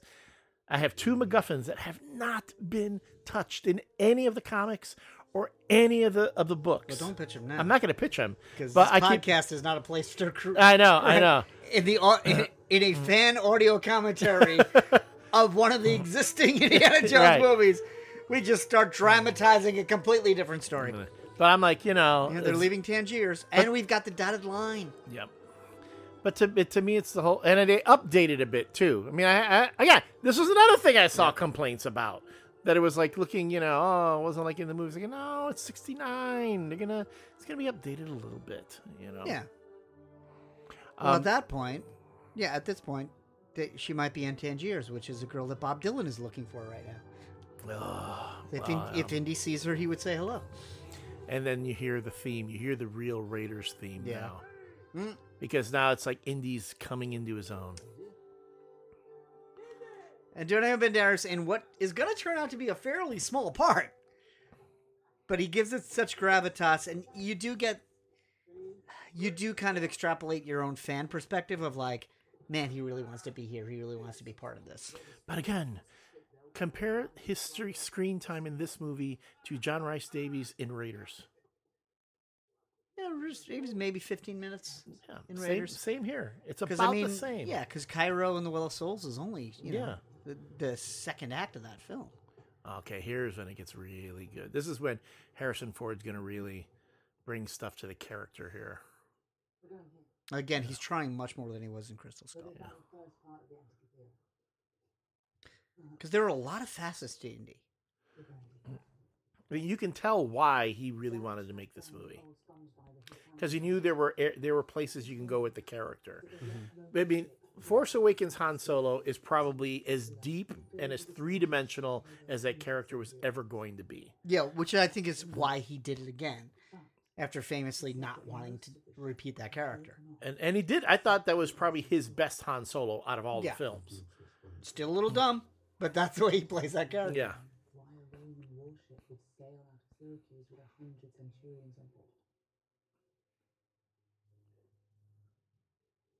You know, when you lie about Kanja Club, you get clubbed pretty quick. uh, maybe you should tell them. yeah. I always... Uh, That's another thing. Uh, Kanja Club sticks in my mind because I always think it's a band Boy George would be in. I, I actually... Kanja pick... Club, do you really want to hurt me? Yes, we do. That was another... I, I, pitched, I pitched a Kanja Club story to, to I D W for the Young Aww. Readers line. We're t- we're t- Was we're... it in a club? No. Oh, see, that's what I would Sorry. do. What, what I would do, and uh, I'm going to pitch to you because I'm just coming up with it right now.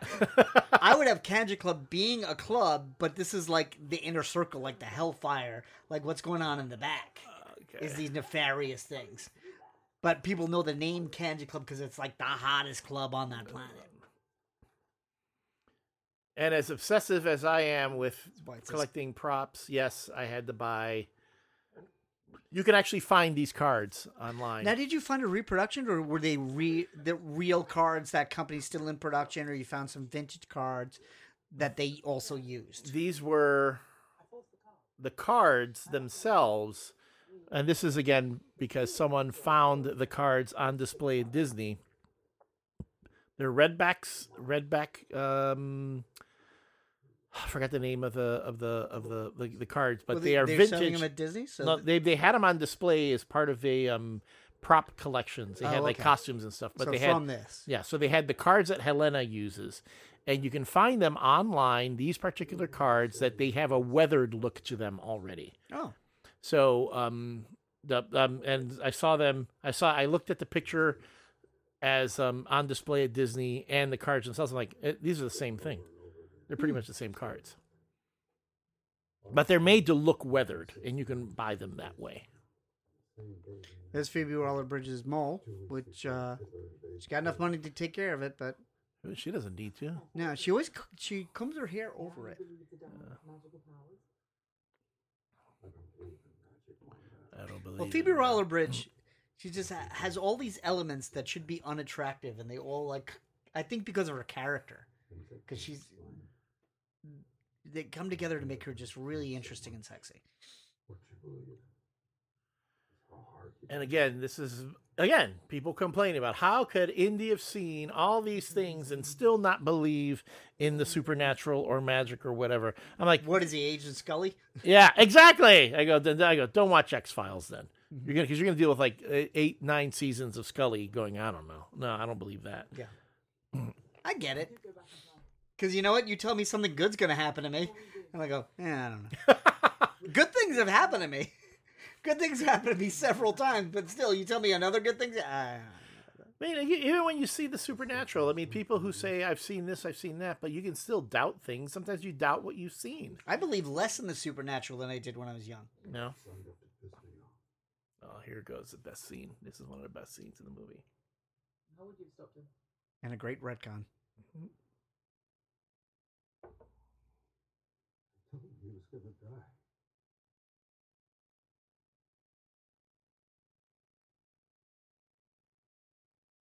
I told him that his mother wouldn't find no end to her grief. He was only nominated once in his career. That was for Witness. Witness, yeah. yeah. Witness is really good. Should have been nominated for The Fugitive. But too. The fact that this all comes out of like dealing with an Ezra Miller type problem, you know, of like th this is well, this is a character people don't like, so you have an Anakin Skywalker thing to it. But then it's also an actor who is not stable enough to work. It doesn't want to work. It doesn't want because yeah. he's not stable. Yeah. Whereas Warner Brothers' approach to The Flash was, let's put two of them on screen. Yeah. The whole time. It was very, very... What about Grant Gustin, who played Flash for ten years? No! Two Ezra Millers! I think, too, it's like it was just doubling, literally doubling down.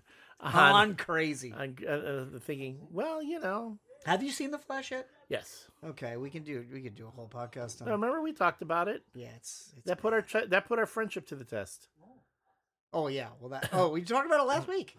But you know what? I feel like Spider-Man Lotus derailed your entire that week. Entire, that entire everything. Derailed. It was just the start of a whole bunch of crap. In oh, by week. the way, I mentioned it to my sixteen-year-old son, who, you know, is, is now at the age where he's just discovering things on his own, where yeah. I'll tell him something. He's like, yeah, I know. And he's like, I've been hearing about Spider-Man Lotus. I heard it was garbage. He's like, wait, it's free? I'm like, oh, yeah, you don't want to see that. All right, so this whole scene here with um with um going down to the to the wreckage um uh again in the comics, if you read Indiana Jones and the Shrine of the Sea Devil, that's in there. Uh, the uh, similar sequences in that, and um, there's also in the Marvel comics uh, one of the episodes, uh, one of the issues where Indy goes underwater and encounter encounters what? An eel. But this is also one of the things James Mangold mentioned, one of the scenarios that's never been done in an Indiana Jones in the movies. Movie. Yes. I mean, other than him climbing onto the submarine, he's never had an undersea adventure. And when you think of all the sunken pirate ships, yep, it's something that's kind of hanging out there that, like, there's a few things that's like, obviously this is his last film. So what can we cover that's never been done? He's never been to Casablanca, you know? Yep. He's never been underwater. He's never fought a mummy. That's gonna keep going. I like this. He went through a he went he went like into pyramids. Never fought a, well, you know, just some uh, bodies fell on Marion at the time. They were all screaming for some reason. Screaming. Screaming in a John Williams score kind of way. Like, what's going on? No, that was just Marion echoing everywhere. That's one of those, like, Spielberg takes his actress and shoves things at her. But yes, so this has been done in the comics. So for those who go, oh, why don't they do this? Why don't they do that, folks? They've they took a whole bunch of stuff that's been done in other in other. But stuff that's been done only before. in the comics. Only it's in like, the comics, yeah. And knowing, like, this is a complete Indiana Jones, someday this will be on your shelf as the complete Indiana Jones Adventures. You know, you don't want to be like, why did he never do this? And, I, and then, uh, I don't know if a lot of people have d discussed this, but with the with making Helena the goddaughter and making, um, you know, making having Mutt, you know, die in Vietnam, they've pretty much eliminated the George Hall sequences from Young Indiana Jones because, oh yeah, in Young Indiana Jones there is one part where his daughter wants to put him in a senior home. Well, George Hall has been excised from the Disney Plus. You, yeah, you yeah. can't see that footage anymore. Yeah, it's all gone. Was it on the D V Ds? Or was it removed from the D V Ds? I, you have the D V Ds. I don't know. I sold the D V Ds long ago. No. You know why? Because I never finished that goddamn boring series. No. I don't think they were on the D V Ds, though. I yeah, think I they think were. they were already removed. Yeah. Well, they were also... They changed them from hour shows to two-hour movies. Right. So they reformatted the whole thing. Kind of like the seventies Spider-Man show with Nick Hammond. They would, like, take two episodes together and make and the make movies, it, make and those it. are the only versions that exist now. I think I remember that being... Was it a show or was it like a movie of the week type thing? No, it was a show. It was a show in the U S that didn't last. It was basically a spin-off of the, the Bill Bixby Incredible Hulk. Like, that was a hit, mm-hmm. And also Wonder Woman was a hit. Mm-hmm. Like, let's get Spider-Man out there, and it didn't work. Overseas, they would just take two episodes, make them movies. So um, I would say what's rerunning now, but honestly, I haven't seen them on television since the nineties. I used to have a V H S with all of them, and they were th- they were three movies that ended up being six episodes. And it was a lot of um, it was a lot of Spider-Man fighting three ninjas in an office building and losing. Oh, jeez. This is the scene that that drives Top Men panelists, the Thomas Jettner nuts, that there are all these skeletons and things that far underwater. There shouldn't be anything there. This sort of thing should, you know. Yes, I remember on the podcast they go, you know, it's a movie where they travel in time. he, he he just had problems with the scene. Yes, he was like, it would have decayed. I mean, he has a point. I mean, there are no bodies sure. like on the Titanic, so. But it's not taking me out of the movie. Up, and now we have the eels, which of course are underwater snakes. The screaming eels. They needed yeah. to scream. You should have Wallace showing him the boat right now. Do you hear that, Indy? Those are the shrieking eels. And you know what? Two more dollars I would have paid for that. For Wallace Shawn. Mm. You know what? People say Patrick Stewart as Professor X was the greatest casting in the world.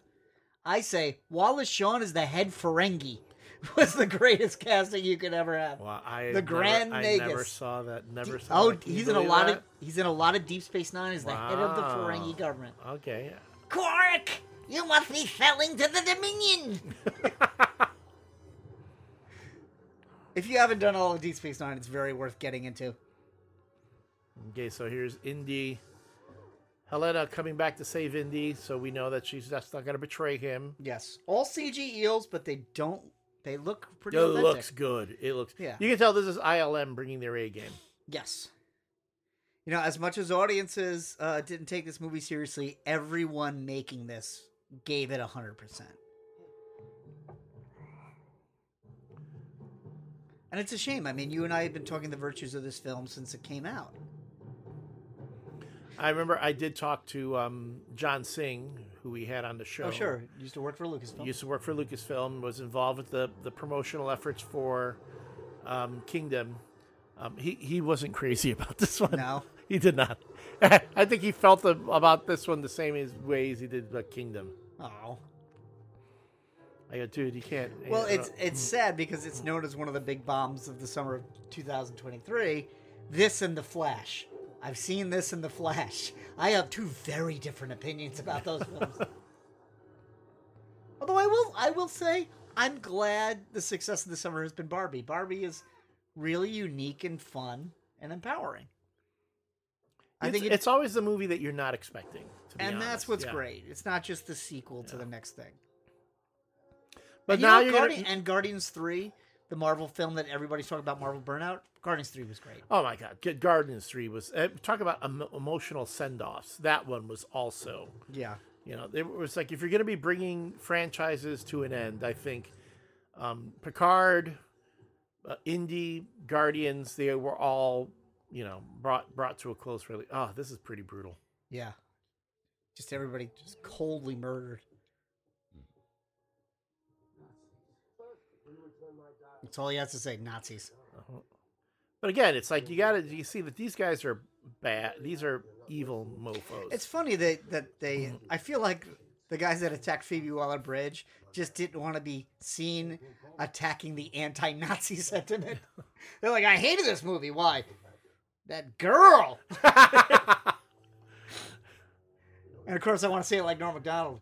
Yeah, I hated it that they were mean to the um, uh, the girl. Oh man!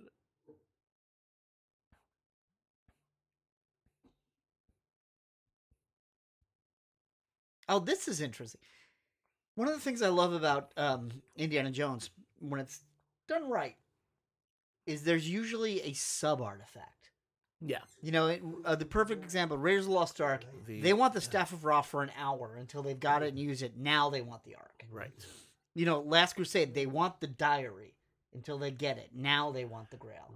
And in here we have half of we have half of the dial, and now we have this kind of like this um, kind of like subquest. It's almost a side quest in a video game for this Graphicos.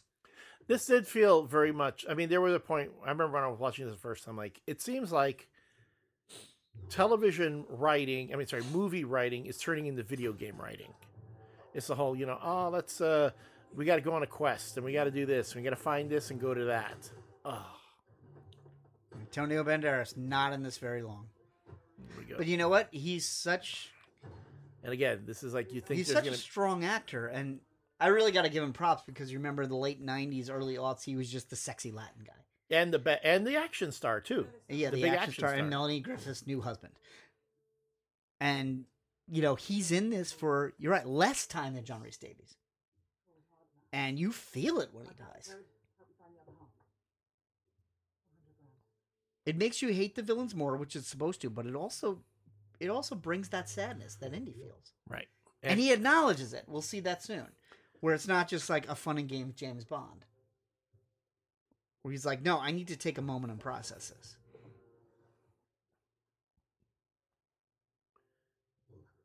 And again, that shows that shows again his um this is this is an indie who's had the world pretty much drag him in, drag him down. And and it's like he is incredibly cynical, and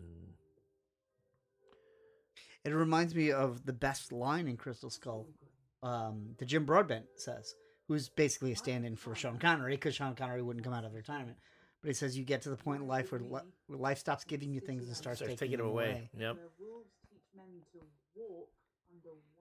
Which uh David Koepp wrote. David Koepp, who would also write who also had written at that point the first Spider-Man. hmm. And think, uh, Jurassic Park, I believe. Yeah. Well, he drew up, he wrote uh, the Lost World. I know he did, because he was uh, what Spielberg would say. Well, he Spielberg says this is he's my he's my finisher. He's the one who comes in and yeah. He he's very good at taking movies that have been in development forever and have like and had sixteen drafts and go, all right, here's the best parts of all of them. Mm. And Spider-Man's a perfect example because that movie was in development since the early nineties. Yes. Yeah. No. And that would seem to be a simple movie because you're going to do the Peter Parker origin. And I believe every script was the Green Goblin. So you're just adapting the most famous stories. And yet, you know, draft after draft after draft had idea after idea. Yeah, she's great in this.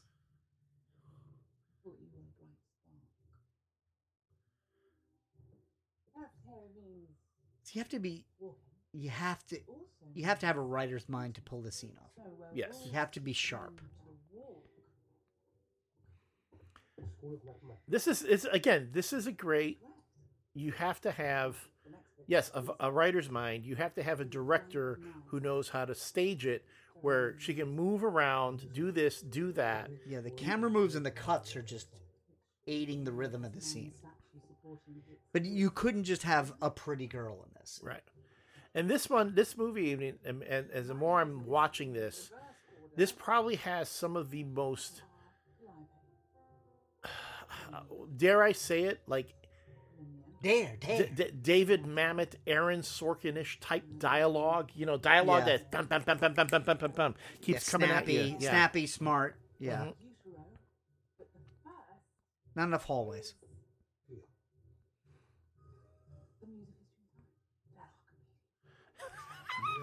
That look on Ford's face. Yeah. Indy, he's so good. He, Indy's solution to get out of every situation is to do something way more dangerous and hope you survive. And that's exactly what this is. uh, take the Graphicos.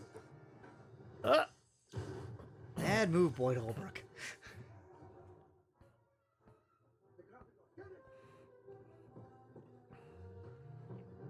That's right. You take the Nazis' boat. You show those Nazis how to boat.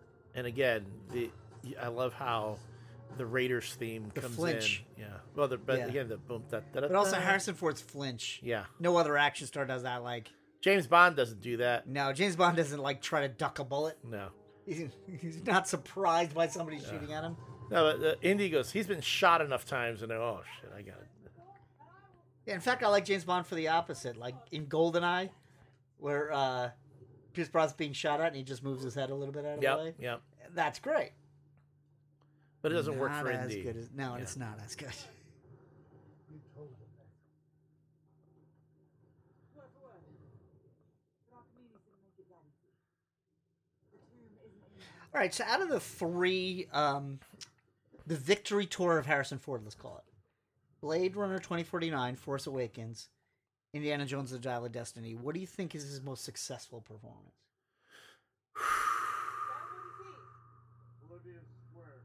Man, that, those are good questions. I mean, the problem with Blade Runner twenty forty-three is that he's so he's really not in it as much. He shows up like for the final. He's round. Like Antonio Banderas. Yeah, he's for the final. Mind you, effective. Yes, yeah, incredibly effective.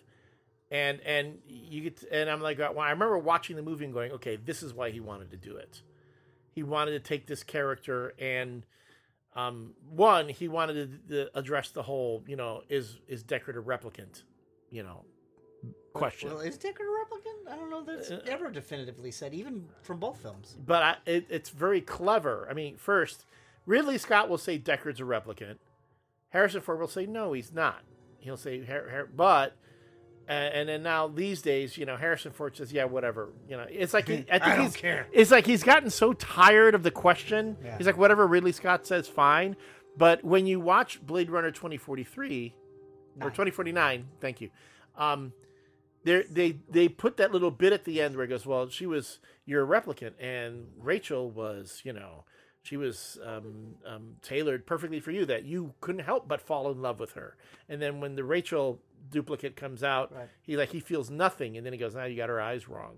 So you're like, huh, wait a minute. Is he saying that because he's a human and that whole thing wouldn't work, or is it because they did something wrong and it didn't trigger the the replicant I part also, of him? I also thought it was like, screw you, Jared Leto. Well, that because too. Because he he's so arrogant in that scene. But that's like Harrison Ford getting a chance to give, kind of give his own take mm-hmm. on the character. You know, okay, this is what I've always felt Rick Deckard was. Yeah. Um, but again, uh, so, but that is a great moment. I think that's a great moment. Harrison Ford did a great job with that.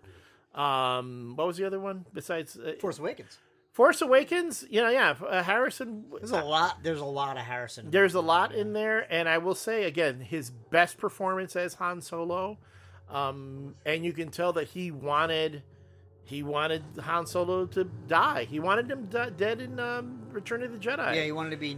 Never and, unfrozen. And that is a great, great death scene. You got to give him that. It is, it good, is a yeah. great death scene.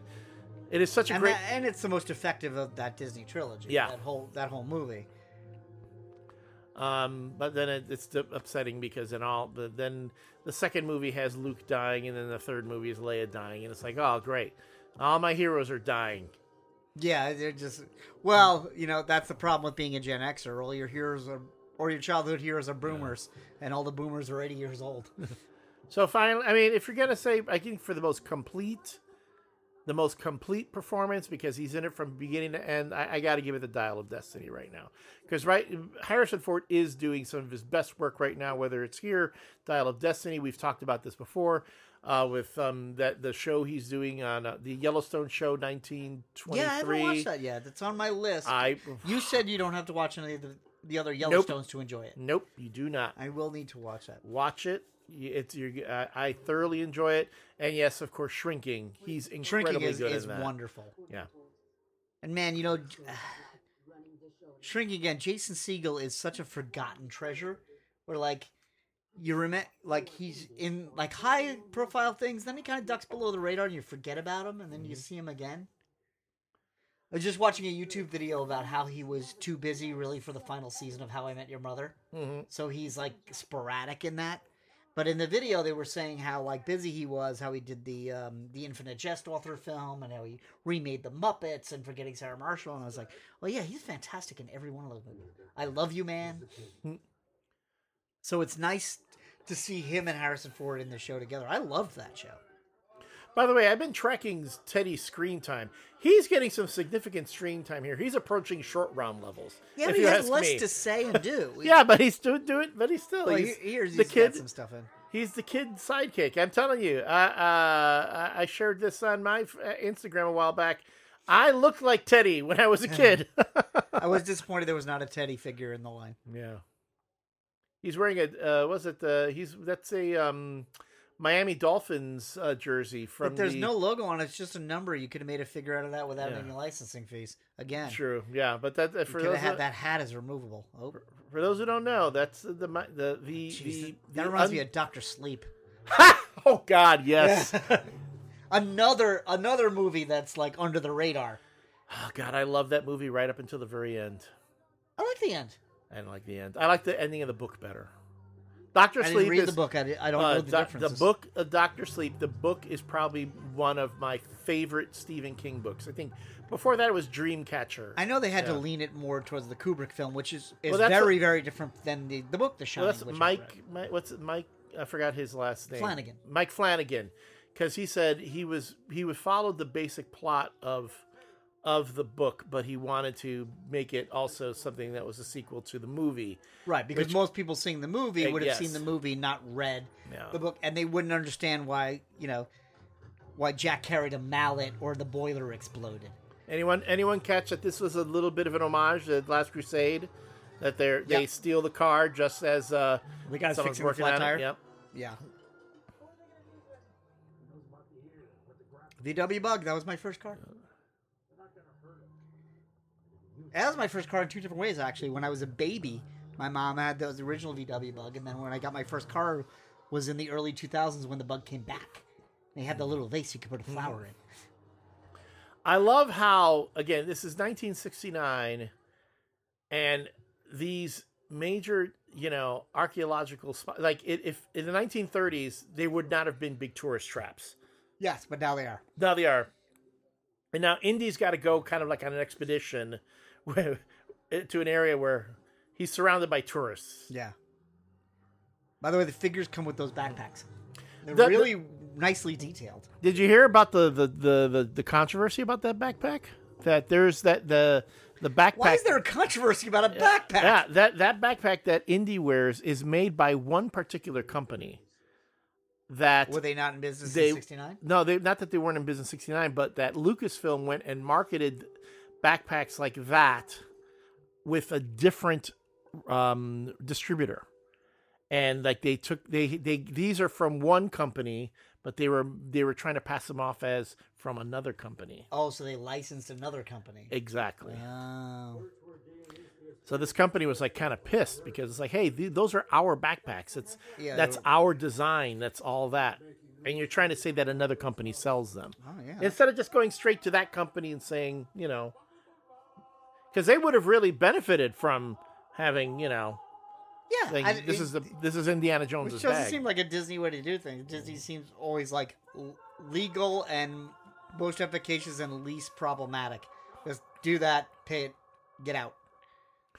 Because this one's different from the Crystal Skull bag, which is it was a I believe it was a um uh, was another military another military type bag, which you can find. You can find the Crystal Skull bag out there. How about these flashlights? Can you find the flashlights? The flashlights you can Big find old battery too. packs. Yeah, awesome. Th- those you can find, but you you don't find them that color. You got to find them if you want to if you want to re- replicate them. You buy them and you have to you have to strip the paint off of them. Oh yeah, well this is before all like reflective yeah. colors. I imagine you can get them in like they're red actually. Yeah, like yeah. I was thinking like traffic cone colors, yeah. so you can spot them. Yeah, I, I love this scene. I do. Yeah, so do I. It's one of the few scenes where he mentions his entire history. Yeah. But also his, you know, the effects of time. The, I'm thinking. What are you about? It's like Christmas Story. Leave me alone. I'm thinking. Bird feet in the air. Crap shoulders. Crap shoulders. Crumbling bird. Yeah, his body's a mess. He is. He's a professor. Yeah. Blood of Kali. I like that's the worst thing that's happened to him. But that was a time where Is, I mean, yeah, th- think about it. Voodoo. If if if if Short Round doesn't save him, he becomes a uh, uh, he becomes you know a thuggy. Yeah, and and that was the thing that pissed me off too. Oh well, Har- Harrison Ford needed a sidekick to save him. Excuse me. He always has a sidekick. He always to had him. a sidekick. That's what sidekicks do. Yeah, they're there to save you, help you out of a jam. In fact, it's only in one movie that it's the love interest. And I love how this is, again, this is... Oh, this uh, guy. I was really hoping this guy would survive, yeah, and he doesn't. Did he shoot him? I don't remember. You, you see, yeah, you see that he's dead. Oh, he's dead later. When they get out of the cave.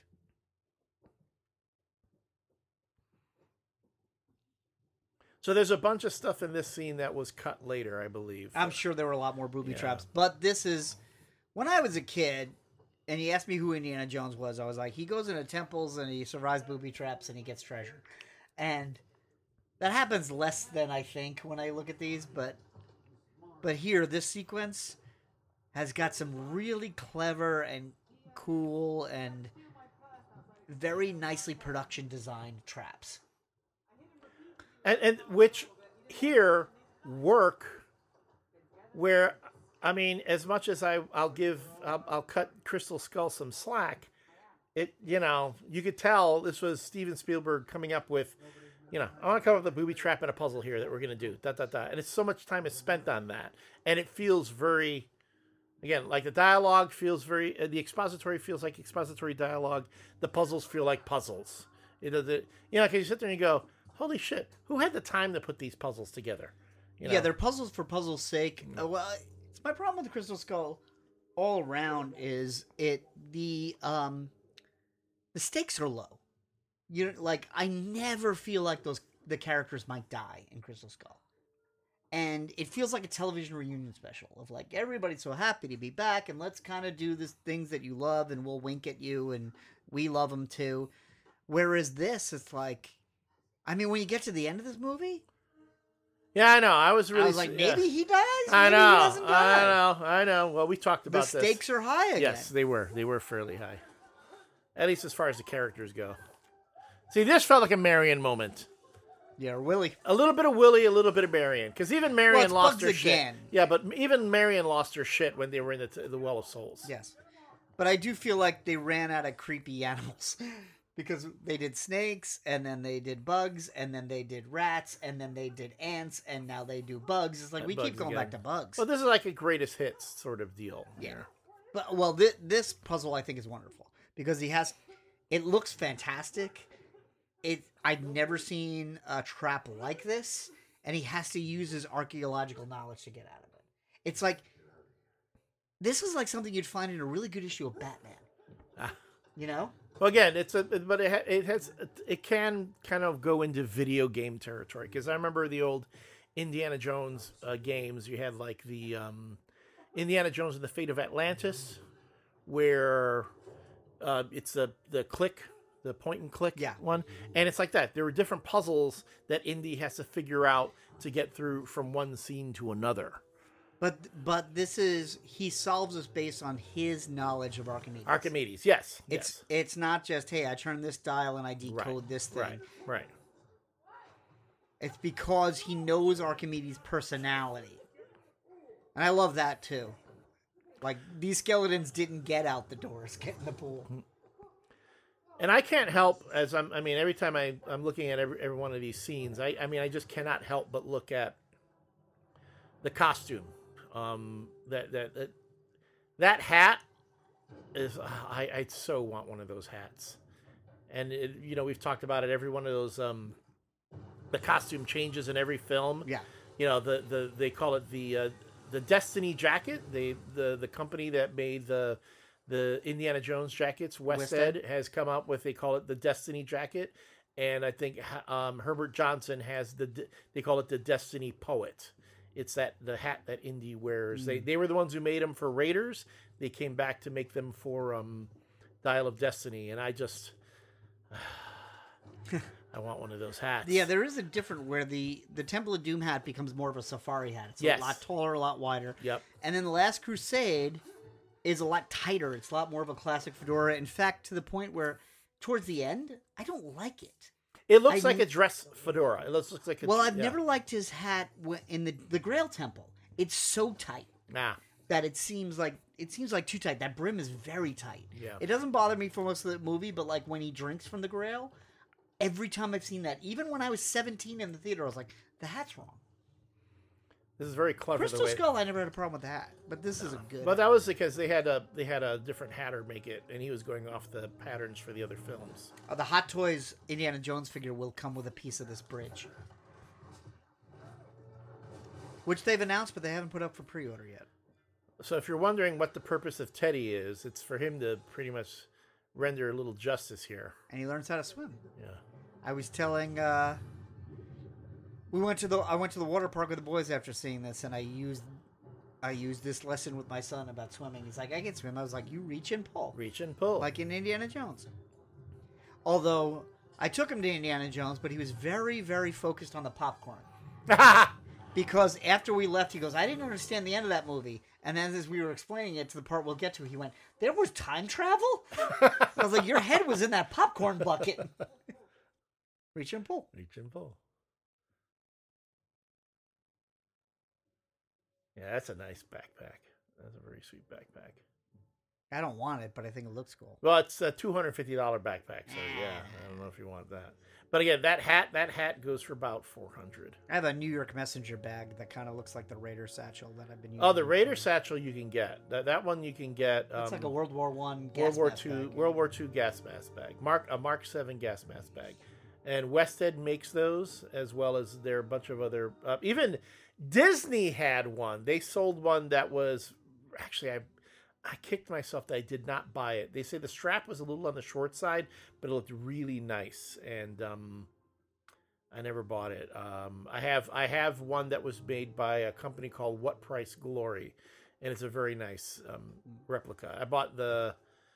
the a replica strap from West End. They're the ones who did them for the movie. So, and I like my many props. I'm I'm tempted to just buy another another bag and some other things. What's on your prop wish list? What do you not have? I uh, get a Shankara stone. Right. Uh, of course, a, a a dial would be great. Um, that's all I can think of right now because I found a really nice. Um, you saw I, I showed on the show a while back a um. A Holy Grail. The Grail I found was very nice. Um, I found... Um, I bought the Crystal Skull through Disney when it was on sale. And I even got the the Chachapoyam uh, Fertility Idol from Disney. So I just need... Uh, I, I have a... Mo- I, I only have two movies not represented right now. I'm also... There's a guy on Etsy who does a really nice urn of Nurhaci. Hmm.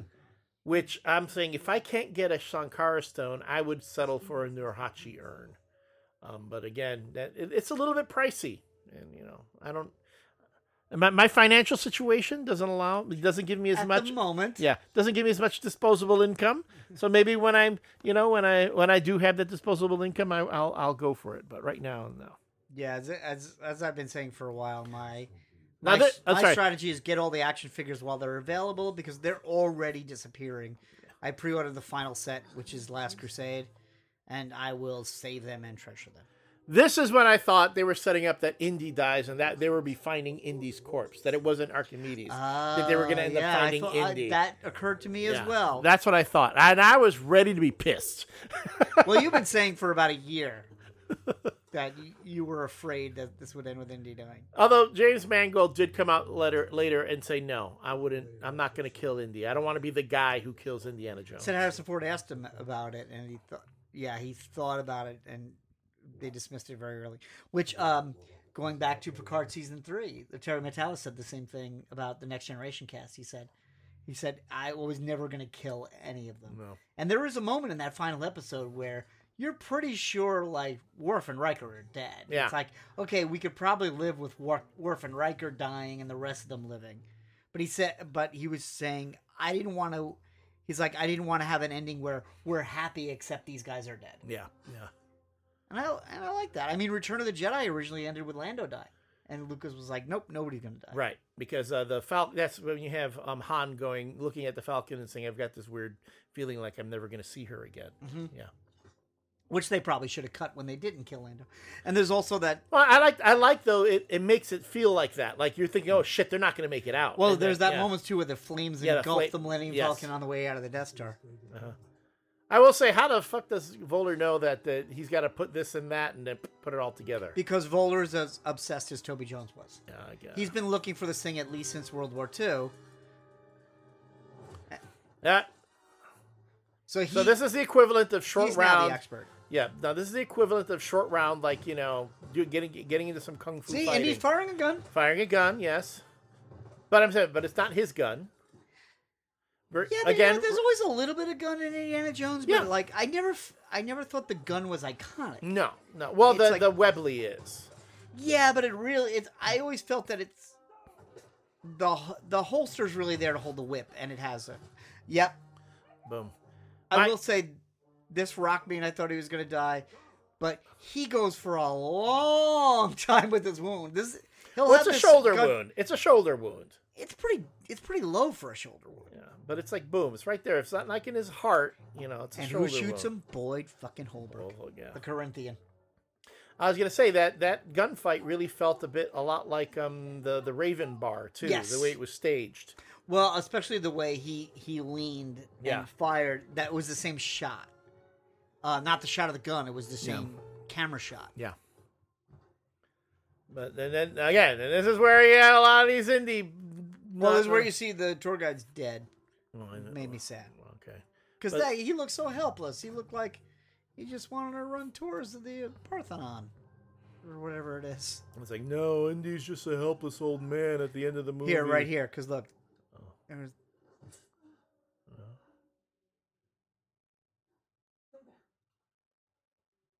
I didn't. Oh, you're see, right. See, there's yeah. his body. Yeah, you're right.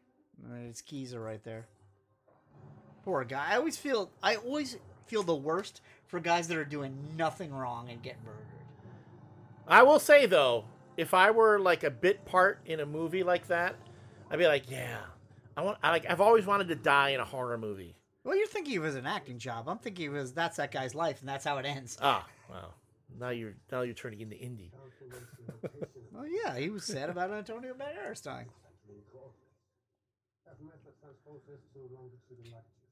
See, he looks he looks like he is dying at this point. Well, but that's, again, it's like, uh, well, younger Indy would have been There like, are thirty-eight minutes left in this movie, though. I know. I know. And I remember when I was, I was like, watching... Is he dead it, yet? Is was, he dead yet? Right.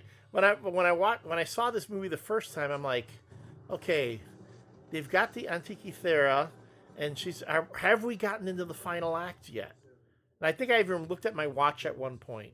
Mm-hmm. They say, are we in the last act? Well, I thought we were in the last act when they went to the catacombs. Right, right, Because right. I was like, all right, here's the big set piece. Right. They're in the catacombs with the booby traps. The bad guys are there. Right. This is the end. And at this point, I was like, I don't know where we're going because I feel like that was the natural climax. Yes, yes. Was getting the, the two pieces of the Archimedes, putting them together. So I think it's all the third act. I think that's where the third act begins, but it's an extended third act. There may be a fourth act. It's possible the time travel we're getting into is a fourth act. I mean, not everything has to be a three-act structure. And that's one of the things I find interesting about this, and one of the things that's unexpected. You know, at this point, I don't know how it ends, because I think it ends in those catacombs. And we just went through all of them. We had a lot of them. They were satisfying, and it didn't end. It's kind of like, if you go back to Mads Mikkelsen, Casino Royale. Like, after Mads Mikkelsen is done, and it keeps going, and you're like, why are we following Eva Green to the bank? And you realize there's the story's talking about something different than you, that you might have been thinking it was talking about. Again, now my third time through this movie, and I am getting way more out of the Volar character than I did the first two times, too. Yeah. You know, because people are saying, oh, he was underused. I, I think he got just, he got plenty of screen time.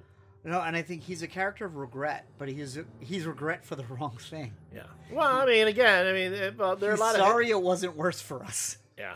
Well, I mean, in the end, I mean, he probably thought Hitler did, for all we know, he's looking at, at, at, at, the, at Nazi Germany as, as a military sort of yeah. power. Well, he had... He had them redressed in the uniforms. Yeah, because he knows when they're going to go back in time, boom, they're going to have to be dressed that way. But it's not to say that, who's to say that Voller would have, he gets, he says that Hitler made a lot of mistakes. You know, maybe he was thinking about Hitler purely in terms. I would say Hitler made all mistakes. All mistakes, yes, yes. But I mean, he made a lot of mistakes that. Tactically. Tactically. And maybe, again, they're the, the we'll talk about like the final solution in those things. This is also looking very Casablanca. Yes. The, yes! The plane hangar. The plane, yep. I don't know a lot about being noble. Yeah. Colonel Strasser. By the way, I hate to sound like a movie snob, but Casablanca's kind of close to Raiders as far as, like, perfect movies that I could watch anytime. I've never, yeah, I'm going to admit it, I have never watched Casablanca. Well, I have more drinks. We could do another podcast if you watch it. The last time I saw Casablanca was actually at the Chicago Symphony. Oh, yeah. Oh, and the, yeah, and the, the orchestra, orchestra played. It, yeah. What was interesting, the orchestra did not play When Time Goes By. Could you? Well, Uh, you haven't seen the movie. Right. But, you know, Sam plays and Time Goes By yeah. in the movie. They only played the score. Ah, okay. So they... Okay. Yeah. So, again, I'm... I mean... The last time... By the way, the last time I saw Chicago Symphony I was John Williams live, where he played all his theme, and he played Helena's theme from this movie. Oh, okay. As a preview. So, so again, we're talking about, these are, what, um, fourth columnists? These are, you know... Fifth columnists. The fifth columnists, you know, Nazis that have been in our midst the whole time. These are the MAGAs that say Trump won. See, the thing, the MAGAs aren't that bright. It's, I mean, well, not the well, Nazis they weren't that bright that to bright. begin with yeah, because well, they've been, yeah. look at their following. Not exactly a tactical genius. Now, I'm going to give Mangold some credit here, and a screenwriter some credit, that when they do have this whole bit with um, Teddy, you know, stealing the plane and, and and taking off with it, but they they do they do concede that a kid who's, you know, who's only practiced in a in a in a simulator of sorts, right, can't really, you know, land the plane. Unlike Gran Turismo, yeah. based on a true story. Sorry.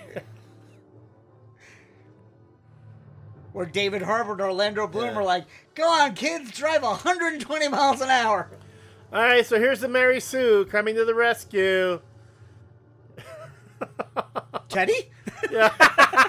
Teddy's the Mary Sue. He's got a mustache. Did you really look uh, like Teddy? Uh, no. So here, there she goes. There's the Mary Sue. Uh, again, again, just idiots. Yeah. See, I, I love, I love, even love this bit where she's like, "I'll take Helena yeah. over Willie Scott." She's, a, and she, I don't mind Kate Capshaw. It seems like, it seems like time has shown Kate Capshaw to be a good person because she and Spielberg have been married so yeah. long. She retired from acting, and she seems like a good mom. But the character of Willie Scott is is way weaker than Helena Shaw. Again, Helena feels very much like Marion to me. Yeah, and that's yeah, what you wanted. A very Marion... Like, this is the kind of thing that Marion would She kind done. of is wearing the Raven outfit. Yes, yes! And again, the dark yeah. hair. Yep. Like, spiritually, you know, Marion's successor. But not too crazy. Not like Lara Croft, you know, right. level. Not like, superhero. Yeah. I mean, Lara, Lara Croft is Indiana Jones as a superhero with boobs. You know, one of the things we used to do in uh, when I was at our asylum, the toy company, we had this running joke about Lara Croft was that if you just nudged your joystick left and right, she would wiggle her butt at you, and we would go, "Oh, Lara! Oh, yeah, not too fast now! Oh, Lara!" She just hit a cliff and just wiggle her butt at you. That is the difference between Indiana Jones and Tomb Raider. Yeah, so here's the moment. I've never seen any of the Tomb Raider movies. Are they? Actually, Any they're not good? bad. No, actually, yeah. I saw the the, I, the the Angelina Jolie movies are pretty good. I, I like played them. a lot of the games. I didn't watch the remake though, the one that came later. But the, I saw the Angelina Jolie movies. They were they. Right. I, I I liked them. I'd say I really enjoyed the games, and then when uh, LucasArts stole the engine for Indiana Jones for Infernal Machine, I was even happier. And I'm I'm not a big gamer, but if you have the Zen diagram, the Venn diagram of something I care about. And good game, like Arkham City or Spider-Man or Indiana Jones and the Infernal Machine, I'm very, very happy. I love this. Yeah. Again, yeah. using his scientific, scientific mind, yep. he's smarter than them. That's why. Or he's not, and he doesn't have the same.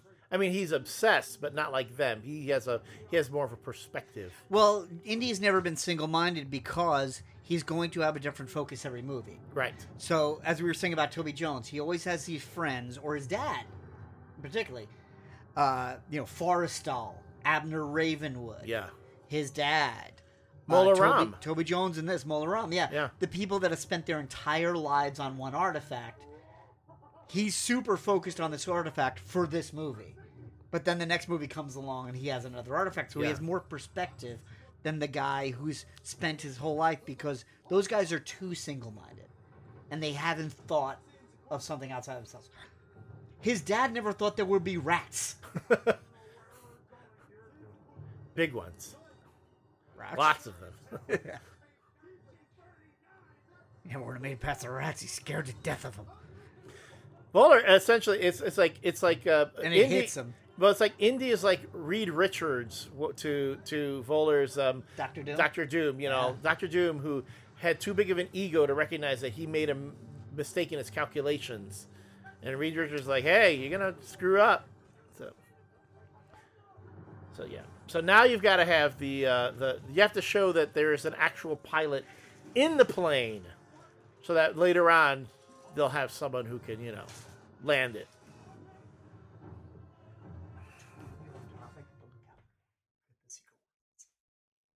Here we go. Oh, and here and here's the big jump. This is where a lot of folks they go, what? Oh, well, I did too, but I decided to go along with it. I did not think this was going to happen. I thought the plane was going to crash.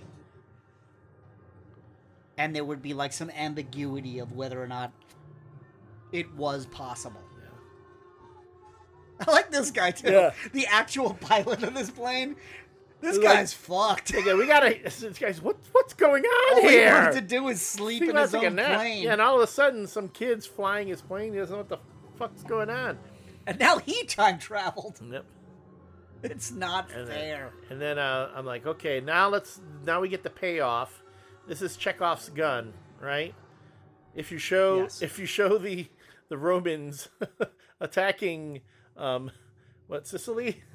Yeah, you got in, in well, the first act. You gotta you gotta show them in the third. He discusses this all in the class. In the other films where you see him teaching class, he's never that specific. Yes. Like he's talking about, you know, chamber three was undisturbed. X never marks the spot. It's, it's generality. But here he is talking mm-hmm. about the Battle of Syracuse. And at this point it becomes, to me, it felt, for some reason, it felt like young Indiana Jones. I still thought this was World War Two. Well, because it's so mired in history. Yeah. And that's what young Indiana Jones was about. No, in the beginning, you think it's World War Two until you see all the sales. Yeah. I still would have thought, I still think young Indiana Jones maybe would have worked if you did it today. But they didn't really have the budget. They had the budget to travel around the world and walk around. But there was no action in that show. And I know they pitched it as that, but it's Indiana Jones. There's it's what people wanted. I mean, you watch yeah. some later episodes, like you look at like Indiana Jones and the Attack of the Hawkmen, Indiana Jones and the Phantom Train of Doom, Indiana Jones and the Hollywood Follies. There is more action in but that. But I, I think it was too late. They lost the audience. Yeah, by then, yeah. Because I remember when they did the Indiana Jones and the Hollywood Follies, you you you actually see how Indy learns the trick about dragging under a train, under a under a truck. You know, because it's from an old television. It's an old movie stunt, right. Which was Raiders anyway. Which was a silent movie, yeah. Yeah. Which was from the old Zorro movies. Yeah, once I saw Archimedes, I was like, I don't know what is going yeah, to happen. Yeah.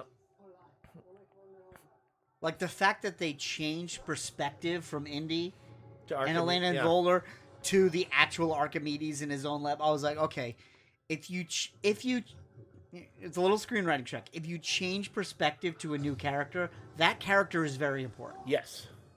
But you, and you kind of have to change the character the perspective of the character so that you actually know that this is this is really happening. It's yes. not just an illusion. It's not their or perspective. Whatever. Yeah. And I thought, again, I thought they'd leave it ambiguous. I like this too. Boyd Holbrook just starts shooting at everybody.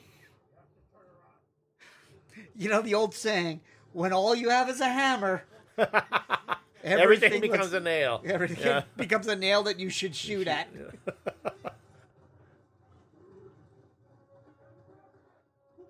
It looks like it looks like fucking Helm's Deep in here. It's like so crazy. And again, there's one of the reasons this movie is so expensive. You can say what you want about COVID and Harrison Ford's uh, no, salary they, and marketing, but they, they they were saying on the extras they built five. Oh! Enti- They built five entire movies. There's a World War Two epic. There's a Roman epic. Yep. There's a sixties New York. There's Casablanca. Uh-huh. There's like, there's... This changes focus so hard so many times. And it's not, you know, in the classic way of like, we went, we flew to Tunisia for a couple months, and then we went to Elstree Sound Stages. This is... They were talking, especially about the production costume design. It was a totally different vocabulary for every thirty-five minutes of this movie.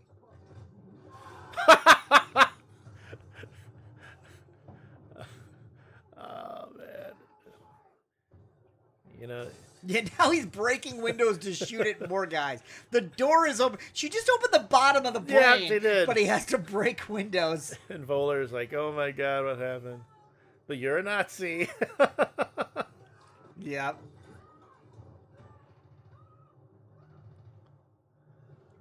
Now, now it's Indy's turn. I don't think they had an agenda going into this movie, but I do think there was a little bit of that. Fuck you, you're a Nazi in today's climate. Oh, definitely. Was, definitely. Is taking a stance.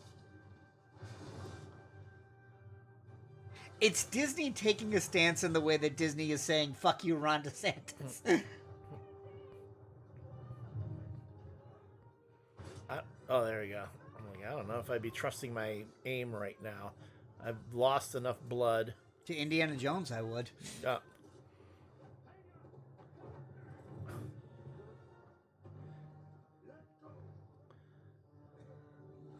there we go.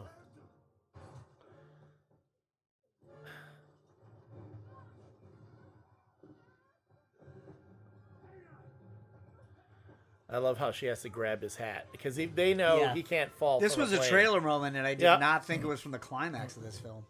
It just seemed like something that would happen in Act Two. But the, the scale of this.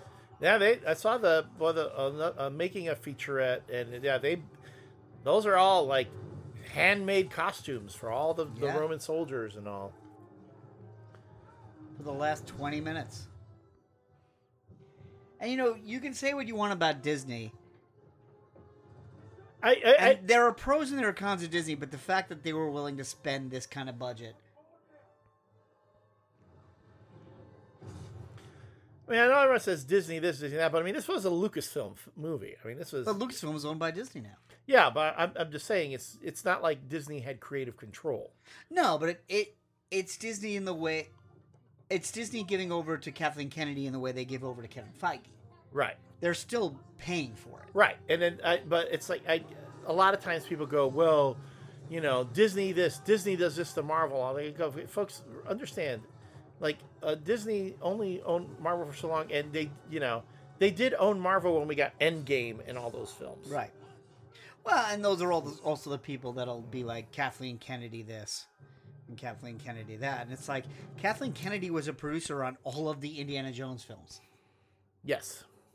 And E T Yeah. And and a lot of hit movies. You know, the, the woman did not get that job uh, out of nepotism or whatever. Right. The, the woman knew her stuff. Yes, you knew her she stuff. Helped, she helped shepherd a lot of these things. And, and, and I feel like we never go a podcast without mentioning Warner Brothers D C movies. But I was... Um, This would be my greatest thing in the world in the middle of an audio commentary. The Wall Street Journal has a podcast called With Great Power about the rise of Marvel Studios. Uh-huh. And they talked to Diane Nelson, who ran D C. She don't, she only ran D C from two thousand nine to two thousand eighteen. It's like she she ran D C after Dark Knight until after Justice League. Wow. Like, if you're attacking a Kathleen Kennedy, that's a person to attack a Kathleen Kennedy. Here we go. Now, this is when I was convinced that they, they were going to kill Indy, and I was going to be pissed. I thought he might stay. I yeah. really didn't know. Yeah, he might stay, and then he, he was going to show go. up in that tomb later. Yes. That's what I was oh, thinking. Oh, yeah. Holding the... That's what I was thinking. In, in like a Tony Stark endgame kind of... Yep, yep. I'm glad they didn't. I was talking. I was actually talking to somebody at work, because I was mentioning how I bought this on digital. I was talking to one of my friends who's our age, who hasn't seen it, and is it like? And he asked me, he goes, is it really the last? And I was like, but he's eighty. Yeah. I was like, yeah, it's the last. Because for some reason, these movies, after Temple of Doom, take years and years and years. It was three years, then five years, then seventeen years, then nineteen years. Well, it's the last one with Harrison Ford. And Kathleen Kennedy has said that there will be no more indie movies without Harrison Ford. That is not to say that we've talked about this. They can do an animated series. They can do a, a television spin-off, you know, on Disney Plus using other characters. This is going to sound like Schadenfreude, but I think uh, for all of us that don't want to see a, uh, an indie without Harrison Ford, the box office failure of this movie has guaranteed that. Yeah, yeah, that's a good point. That's We're not going to get the Chris Pratt. No, no, no. Or Brandon right. Cooper. Or at least not right now. I mean, maybe, who knows, maybe... Five, ten years later, they'll be like, "Oh, you know what? We have this I P. Let's reboot him like they like yeah, like James generation. Bond or like Batman, you know, something like that." I've always said it. I still stand by it. Watching this last one, the character relies so much on his performance. It is. It does. It does. Because you know what? I have enjoyed the comics and I've read the novels, but they are hollow compared in like. And I usually say this about comic heroes, about Batman and Spider-Man. Like, the comics are as good or better than the movies. And that's because they were created to be comics. But I feel like Indiana Jones books, it's like reading Star Trek books. Without the actors doing those parts, you miss so much. It, it's kind of like Good Omens Season three. I love Season two, but, and it ends on a cliffhanger. And Neil Gaiman said, hey, if Amazon doesn't greenlight a Season three, I'll write a book. And it... It'd be nice to read a Neil Gaiman written book about those characters, but it's not the same as Michael Sheen and David Tennant saying those words. Yeah, yeah. And that's how I feel about Indiana Jones. The only, and I, God, I've been saying this since the time of Crystal Skull. I'd accept an animated series. They haven't attempted one. See, this is, yeah. At the time of Crystal Skull, I'd be like, let Jendy Tartakovsky create an animated series. But now Jenny Tartakovsky is the guy that does Hotel Transylvania. So that, that window's closed. By the way, I just picked up Helena saying that dial is a forced deck, which was great, a great nod back to the bit from the boat the earlier. I was like, ah, that is clever. This, this movie is smarter and better than the reasons you had to not go. Yep. My hope for this podcast is that people, when this comes on Disney Plus, they're like, people that already know us, I don't think we're going to create a new audience with this podcast. Especially two beers in. No. No. But the people who listen will be like, you know what, I don't think it's going to be good. I'll just put on the Caffeinated Comics podcast. Hopefully we've convinced you to watch it again without our podcast. Without I, our commentary. I think this movie is great. I, I'm... Every time I watch this movie, I like it more and more. I mean, the, the, the things that I might have had issues with before, I'm like, oh, no, okay, I get it.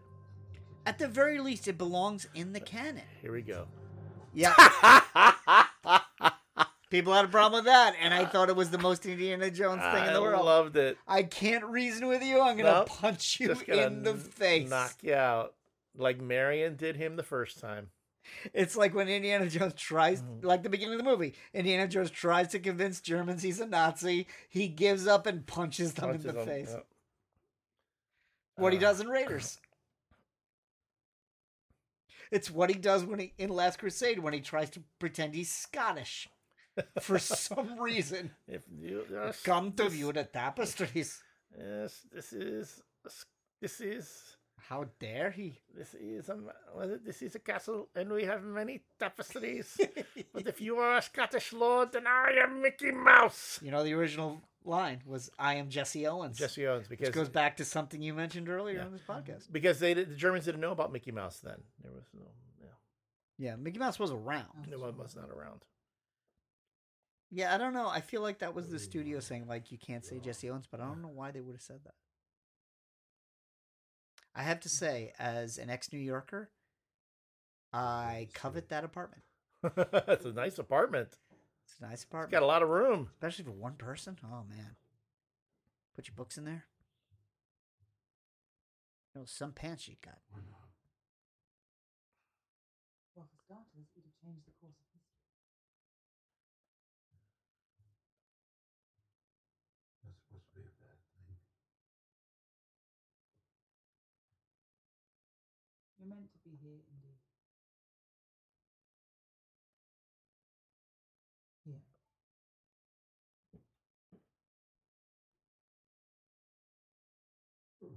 Again, just the yeah. amount of depth he pulls out. Uh huh.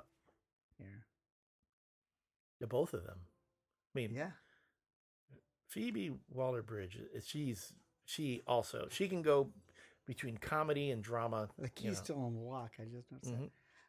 But here we go. I love the slowly backing in because, as we said before, Indiana Jones was supposed to be James Bond with a different girl in every movie. And there was this gradual acceptance that he did not have the chemistry with anyone like he had with Karen Allen. Mm-hmm. Hell, he did not have the chemistry with Carrie Fisher mm-hmm. that he has with Karen Allen. Mm-hmm. Griffin Dunn does not have the chemistry with Karen Allen. Bill Murray does not have the chemistry with Karen Allen that Harrison Ford has with Karen Allen. I don't know what he wants to have. Yeah. Those are the only movies I've seen. Jeff Bridges Jeff does Bridges. not have the chemistry with Karen Allen. And that is all of the Karen Allen movies I have ever seen. Wait, hold on. There's this bit where he he takes up the the the uh, little uh, magnet that he put over his face, her face. Her face, yeah. He moves it's, it. It's moved. He moved it right there. Yep. Like, and it's uh, her in Cairo, mm-hmm. which looks like a production shot, but she had to wear a wig for this scene. Her hair is really not that long and gray. Oh, really? Yeah. Uh. This was one of those moments where when Crystal Skull came out, you know, we were in our thirties. They were in their sixties. We thought that was old. And, and seeing them together, I was like, oh, my God, time just keeps going, doesn't it? Mm-hmm. Time makes John Rhys-Davies skinny. Then how'd you get so skinny, Sala? You can never have too much ice cream. Two things John Rhys-Davies knows. You can never have too much ice cream, and nobody tosses a dwarf. And then, and then he's got to sing. Of course, he's got to sing a song. I am, oh, he's singing I Am the yeah. Monarch of the Sea. I am the Monarch. Which is yeah. what he sings when they get on the boat. On the, on the Bantu wind, yes. Yes, which, by the way, is uh, the only other time I've ever heard that song is in Star Trek Insurrection. They sing that song? They get Data to sing it oh. to overcome his programming. And they sing the whole song. Oh, geez. I don't remember that part. I've shut out a lot of that movie. Insurrection is a two-part episode of Next Generation that they spent too much money on. Oh. It's like Star Trek three. It's an odd number movie that's not good, but it's not horrible. And this, they said, the, the screenwriters came up with this. They did. To go back to, God, Ra- gotta go God back damn to it, Indy, where doesn't it hurt? Yep. Which, for a generation like you and me, is the most romantic thing. Uh-huh. Between this and, and John Cusack and the Shore Thing, I had a lot of very weird first dates.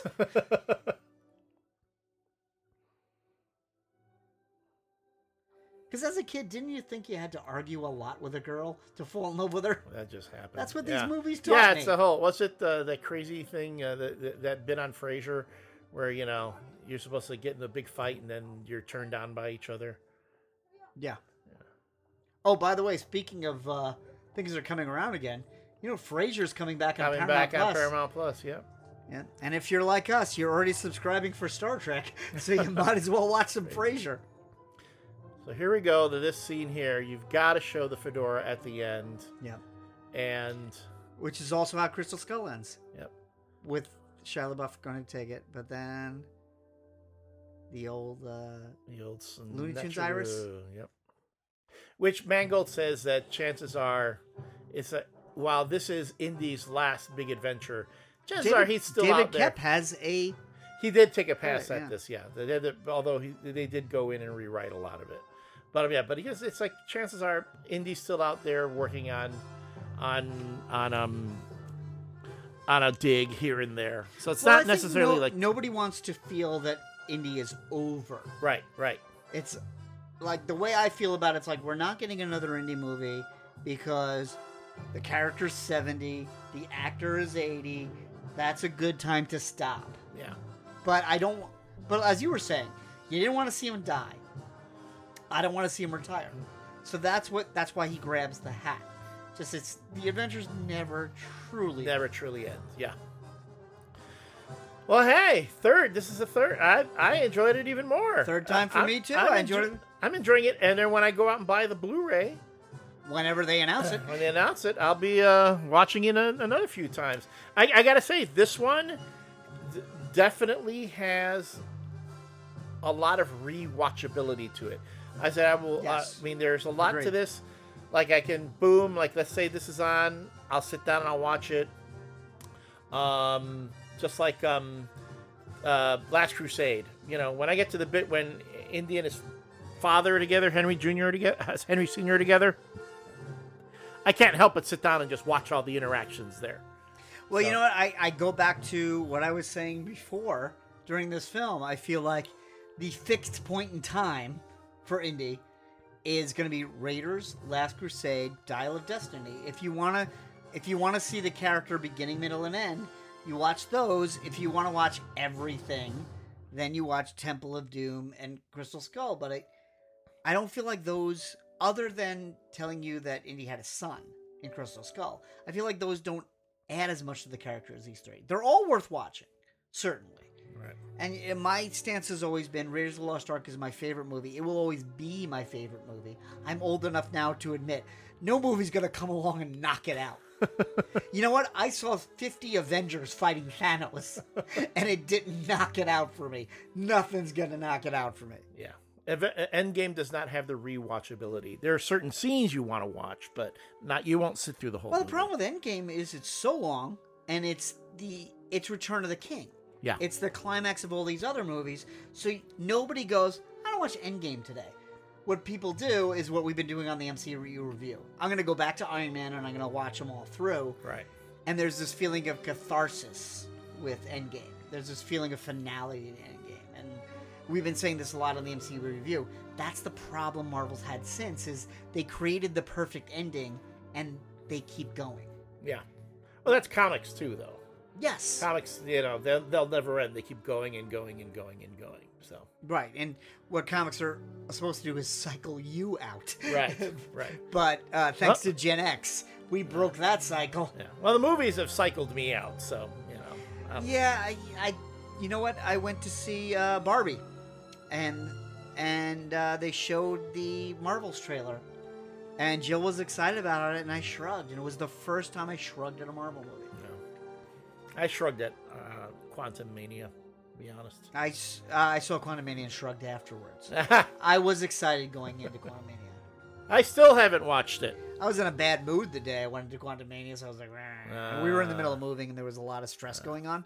And it was like, let's take a break and go see Quantum Mania. But uh, I didn't shrug at the trailer. I was like, oh man, that's going to be really fun. And it, I mean, you got a Paul Rudd Marvel movie with Bill Murray in it, and you don't care? No. That is a failure. But then again, Guardians of the Galaxy three.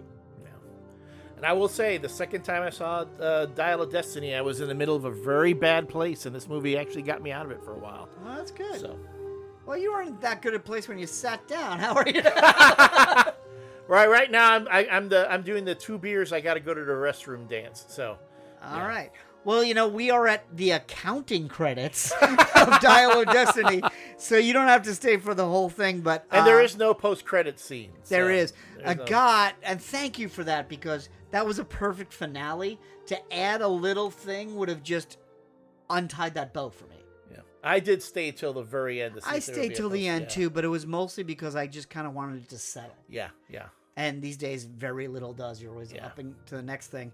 I don't need a post-credit scene for everything. You know, just tell the story you're going to tell and move on. I mean, that's one of the things I liked about Guardians three was it only talked about the Guardians of the Galaxy. I mean, it introduced Adam Warlock, but there wasn't a scene talking about Captain America. Right. And then another scene talking about Thor. I mean, Thor starts with Guardians of the Galaxy.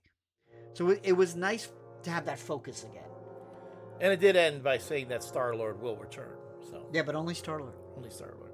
And by the way, I am now wa- rewatching. Uh, I'm looking for a thing to re-binge. I finished King of the Hill this week, which yeah. I don't think I've ever seen all of, and it was worth worth it, especially that it's coming back on Hulu. So I'm trying to think, okay, what's my comfort re-binge sitcom? And I was like, I've never watched Brooklyn Nine-Nine. I'll start watching Brooklyn Nine-Nine.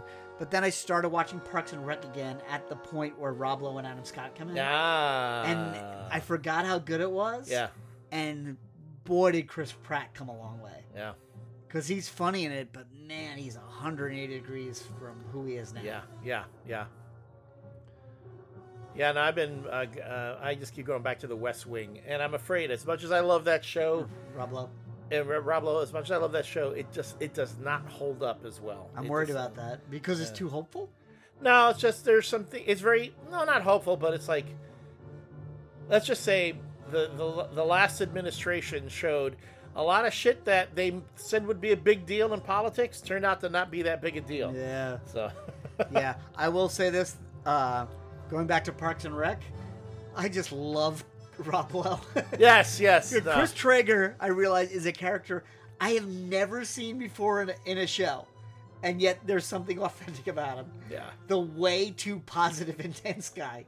That's why I would say watch uh, that. Uh, watch um, Unstable, his uh, show on Netflix. That one was a good. Was it good? I, I I liked it. it I was, tried the first episode and it didn't hook me. Yeah, it it, it would take. I don't. It it takes a couple episodes to really find itself, okay. and then and then it gets its bearing. And then you, you say, "Fine." I have a feeling that you know, like the second season will be much better. Is it coming back? Yeah. Hmm. Well, I mean, with the writer's strike, nothing's happening. Yeah, now, nothing's but, coming back. I keep seeing these articles about like what's happening in the next season of Strange New Worlds, and I'm like, nothing. Nothing. You know what's happening? The people involved in that are walking up and down the street with signs. Yeah, and uh, although although a lot of these movie studios are trying to make it seem like it's business as usual because they're making announcements of this and that, like they announced yeah. the the Lando uh, Calrissian series on Disney Plus with Donald Glover. With Donald Glover and his brother are supposed to be writing it, and yeah. like uh, Donald Glover and his brother were supposed to be writing a Deadpool animated series. Yeah. Lando's about as close to that happening as yeah. Deadpool was. So he's like, eh. You know, not, nothing's happening now. Well, the yeah. Well, I, again, we could talk about the writer's strike for a while. Obviously, we're on the side of writers and actors, but the I read a report where the movie studios were very happy with their quarterly earnings because they didn't have to pay anybody. And I'm like, but you're not making anything. Yeah, it's, give it a year. For, that's yeah. the problem with the well's people being run focused dry. On the quarter. Right. Next year, when you have nothing to release, then they're going to be rushing things. They're going to be like. Just forcing things. Oh, we need this. We need that. We need to push that. That. That. that. Yeah. Well, the two thousand eight strike is what when we got the real rush of reality T V. Yeah. I mean, we had had it. Mind uh, you, there's still reality T V, and then and then I yeah, think it's still uh, out there. Well, an American Horror Story is in production, and uh, was it Kim Kardashian's? You know. Oh, she promoted it and got in trouble. Yeah, because she's she's she's a scab. She's crossed the picket yeah. line. Well, the the podcast I'm listening to uh, all have. To mention the strike when they're talking about things. I'm listening to, there's a new podcast now called uh, Strike Force five. Have you heard of this? Uh, yeah, the Colbert, Kimmel, Fallon, yeah, all the... Yeah, Seth Meyers. Yeah. It's all of the late, late night, night talk shows.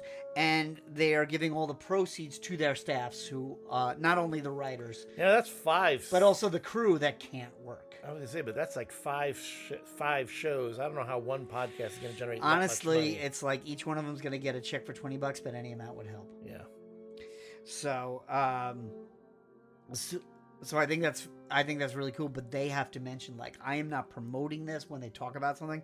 And a lot of the Star Trek podcasts, um, like I said, Terry Metalis, now that Picard season three is done and he's, he's very much a Gen Xer that rose to the ranks. So he's doing all these Trek podcasts.